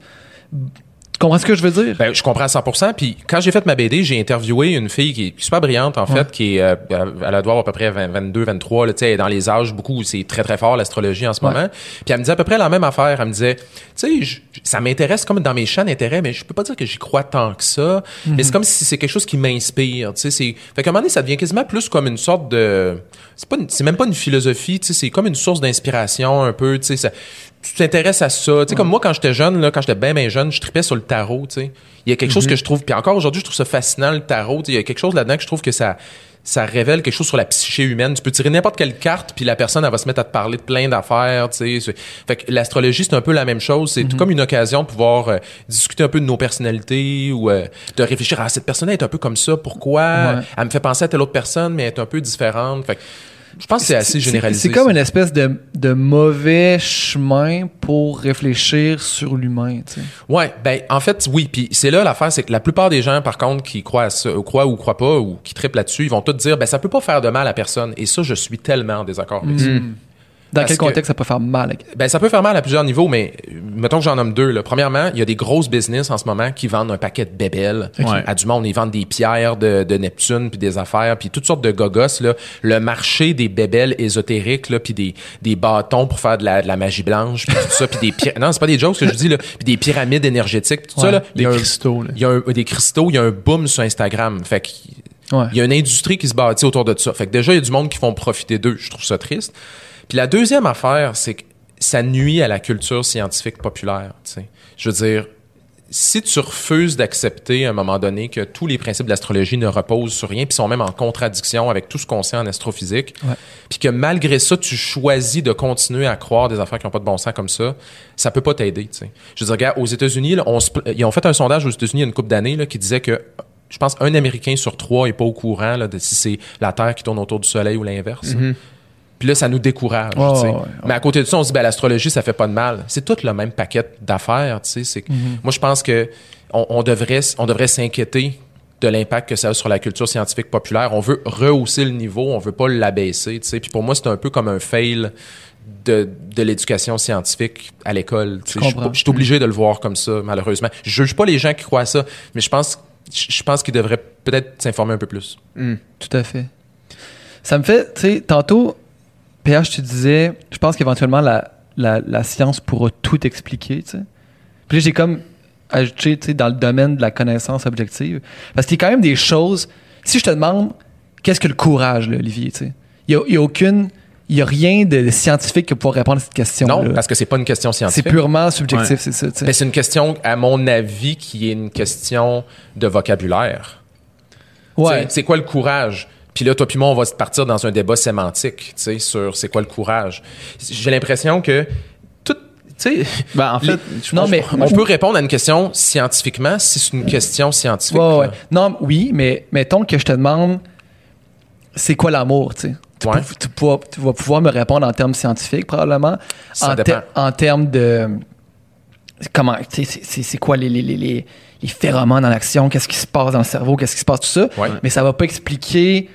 Ça va pas. Ça pas la même réponse que si je demande à un poète c'est quoi l'amour, puis qu'il me répond en termes émotionnels ou en. en- tu comprends ce que je veux dire? Ouais, Des fois, il y a plusieurs niveaux de connaissance d'un Je suis d'accord. même- d'une même chose. Mais je suis d'accord, mais c'est pas la même question. Si tu me demandes c'est quoi l'amour, moi, là, Ouais. probablement que ce que je vais te demander, c'est ben, tu veux savoir quoi? Tu veux savoir qu'est-ce qui se passe dans mon cerveau Mhm. quand je suis en amour? tu peux savoir qu'est-ce Oui. que ça me fait me sentir. euh. Ouais, c'est ça. Si c'est comme, si ta question c'est, ben, qu'est-ce qui fait qu'on se sent de même quand on est en amour? Là, c'est comme, ben, honnêtement, je sais pas. Tu sais, je veux dire, c'est pas une question scientifique tant. Tu sais. Ouais.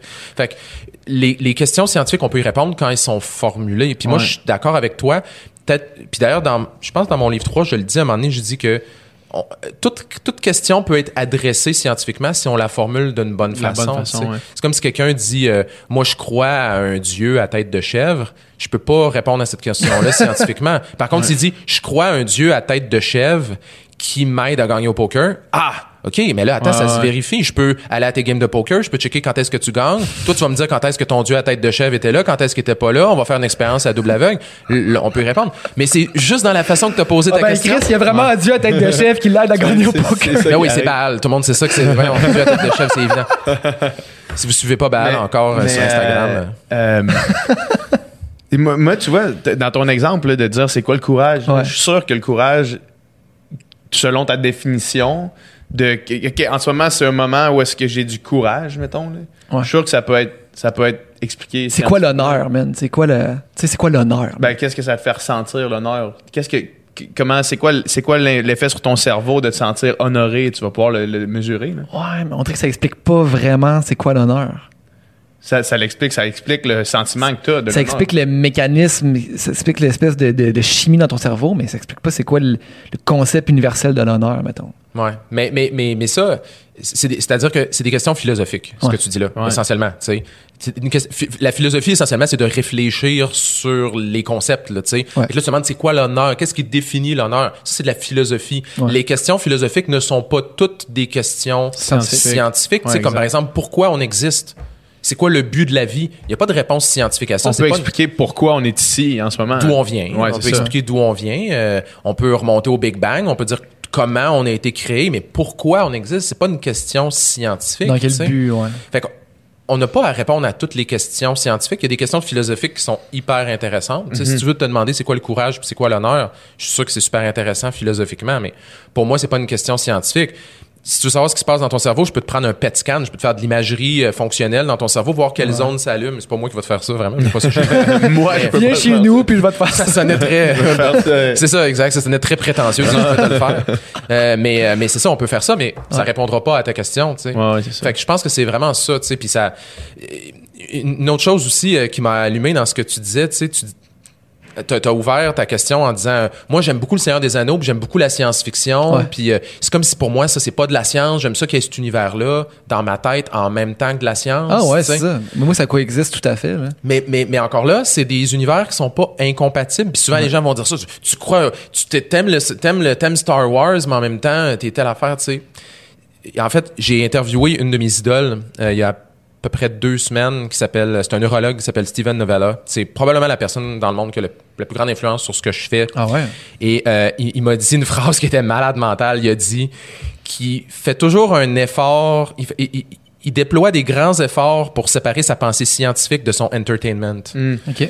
Ce que ça veut dire, c'est que pour lui, dans sa tête, c'est très clair que quand il est en train de se divertir, il est pas dans un univers rationnel, tu sais. Ouais. Fait qu'il a pas besoin de se demander si ça existe des fusils laser ou si ça existe des, des, des, des, des- des- un bâton de Gandalf qui s'allume, tu sais, ou etc., tu sais. Fait que je pense qu'à un moment donné, tu sais, ce que tu disais tantôt, tu sais, que la, la- la science va répondre à toutes les questions. Je pense que la, la science vise à répondre à toutes les questions scientifiques. Après ça, ça n'empêche pas qu'on peut se poser un paquet d'autres Ben oui. questions qu'ils ont sont pas obligés d'avoir une réponse scientifique.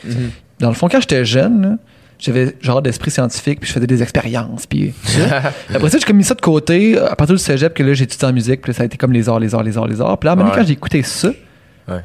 Chris, c'est dommage intéressant. Puis il Ouais. il y a bien de, de choses à savoir. Puis hein, l'esprit critique, c'est bien important. Puis là, je suis tombé dans une espèce de, de, de, spirale euh, vertueuse, en fait, là, tu sais, de, de amenez-en, là, tu sais. Puis c'est tellement le fun. C'est Ouais. tellement le fun quand que tu te mets à comprendre un peu plus ça, puis à Ouais. développer ton esprit critique. C'est Ouais. C'est vraiment le fun. Puis, tu sais, rendre la, rendre la science populaire, c'est, une des choses les plus difficiles parce que la science, c'est aride, c'est, compliqué, puis tout ça. Fait que souvent, les gens, ils vont dire, oh, la science, c'est pas mon affaire à moi. Ouais. Alors que, je veux dire, on est tous rejoints par ça. Là. Tu sais, On, a tout un, ça- on a tout un smartphone.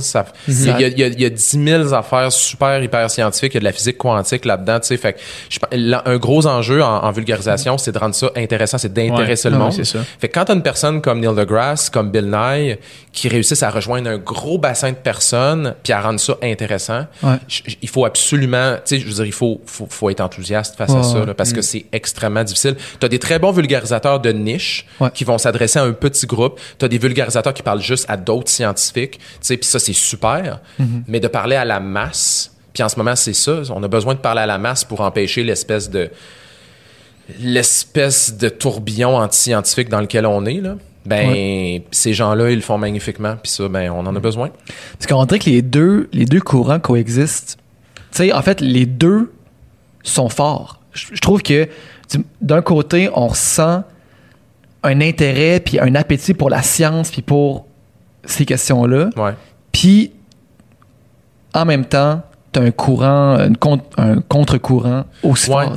Ben pas aussi fort par contre. Ça c'est puis c'est- bien que tu amènes ce point-là parce qu'on entend souvent ça genre ah mon dieu là c'est rendu que là les scientifiques y a plus personne, c'est rendu moitié moitié là le- la moitié est pour, la moitié est contre. On est vraiment pas là là dans Ouais. toutes les analyses, dans tous les sondages qui sont faits, la- les scientifiques euh, ils, ils ont un très très haut niveau de confiance chez le public là. Fait, que- Ok. fait que la la, la grande majorité des gens font confiance aux scientifiques pour leur donner la bonne information et blablabla. Je pense que ce qui donne l'impression que le les mouvements anti-science sont aussi forts, c'est qu'ils sont très, très C'est bons. vraiment c'est la, la minorité bruyante. là. Oui, ils, font, ils sont très bons pour faire du marketing. Ils sont très, très bons pour se mettre en évidence. Sont ils maîtrisent bien les réseaux sociaux. euh, ils sont capables de manipuler un peu les médias, euh, manipuler la politique. Maintenant, tu sais, c'est ça. Ils sont, ils- ils sont très forts là-dessus. Fait que je pense que l'enjeu, c'est que les scientifiques, eux, ne sont pas habitués de d'utiliser ce genre d'outils-là. tu sais. Ils sont Ouais. habitués de juste dire leur affaire puis de s'en aller discrètement Ouais. mais on peut plus se permettre de faire ça en 2019. Tu sais, je Ouais, donne des ça. conférences, je donne des conférences aux scientifiques, euh, puis je leur dis ça, je leur dis on n'est pas le choix de devenir des militants pour la science aujourd'hui. Puis j'aime pas ça. Moi, j'ai jamais eu envie d'être un militant pour rien. Puis non, puis je pense que la- je pense que le scientifique il est souvent été il est souvent frileux justement d'aller sur la sphère politique là, vraiment. parce que c'est de un c'est pas leur domaine de deux tu sais c'est c'est pas tout le monde qui ressent cette vocation là ou qui ressent le, le- c'est pas tout le monde qui est disposé à aller parler sur la place publique là tu sais puis qui, qui est à l'aise puis tout ça puis Ils ont pas le temps, ils ont pas le goût. ils ont pas le temps euh, c'est ça, c'est une, distraction par rapport au vrai travail c'est des scientifiques sais, la plupart, moi, les scientifiques que je connais, puis j'ai plein, dans mes amis, j'ai plein de scientifiques de plein de, de plein de, de, de, domaines. Puis c'est tous des, c'est des passionnés, là. C'est des full méga nerds de leur affaire. Ils Ouais. trippent sur ce qu'ils font. Tu sais, les, tous les gens qui sont dans le domaine de la recherche, là, ils trippent à fond. Fait Ouais. qu'ils vont-tu vraiment comme tripper à fond sur leur recherche, puis quand ils arrivent chez eux, aller faire du militantisme scientifique sur le à web aller sur Facebook. puis se faire bitcher, puis etc. Tu sais, la plupart sont comme, check, faut choisir mes, mes combats. Moi, je je suis un médecin, je fais de la bonne médecine. Je suis un chercheur, je fais de la bonne recherche. C'est ça ma contribution, tu sais. Fait qu'en Ben moi, oui, je, peux, je peux zéro les blâmer, tu sais. C'est juste qu'à un moment donné, ça va en prendre plus qui disent, OK, ben, je vais comme essayer de m'impliquer un Tout peu parce fait. que Ouais. des initiatives individuelles, on, ça, ça sera pas suffisant. là. ouais vraiment Ben, merci de le faire. Ouais. Merci Ah, de le non, faire mais- ici. Hey Nicole ça fait combien de temps qu'on roule? Ça fait deux heures. Shit, heures et man. trois. Vous en couperez euh, mais non mais non mais non mais non Merci beaucoup d'être venu. Hey, merci, Encore. merci. C'était vraiment cool encore. C'était Eh oui, super cool. Puis euh, c'est pas la dernière fois. Ouais. Qu'est-ce qui s'en vient pour toi là, là, prochainement, mettons? Euh, ben, moi, je continue à écrire ma saison 4 euh, du On va pharmacien. voir ça. euh, Ouais, ouais, exactement. Ça va, être, va ouais, ça? ça? va être en onde au mois de décembre. Euh, je travaille vraiment euh, là-dessus présentement. Super. Puis je prépare une coupe de BD aussi pour euh, mon site web euh, cet automne. Parfait. C'est vraiment bon ton émission d'ailleurs, j'aime beaucoup ça. Hey, t'es fin, merci de me dire ça. All right. Merci beaucoup. Cool. Salut.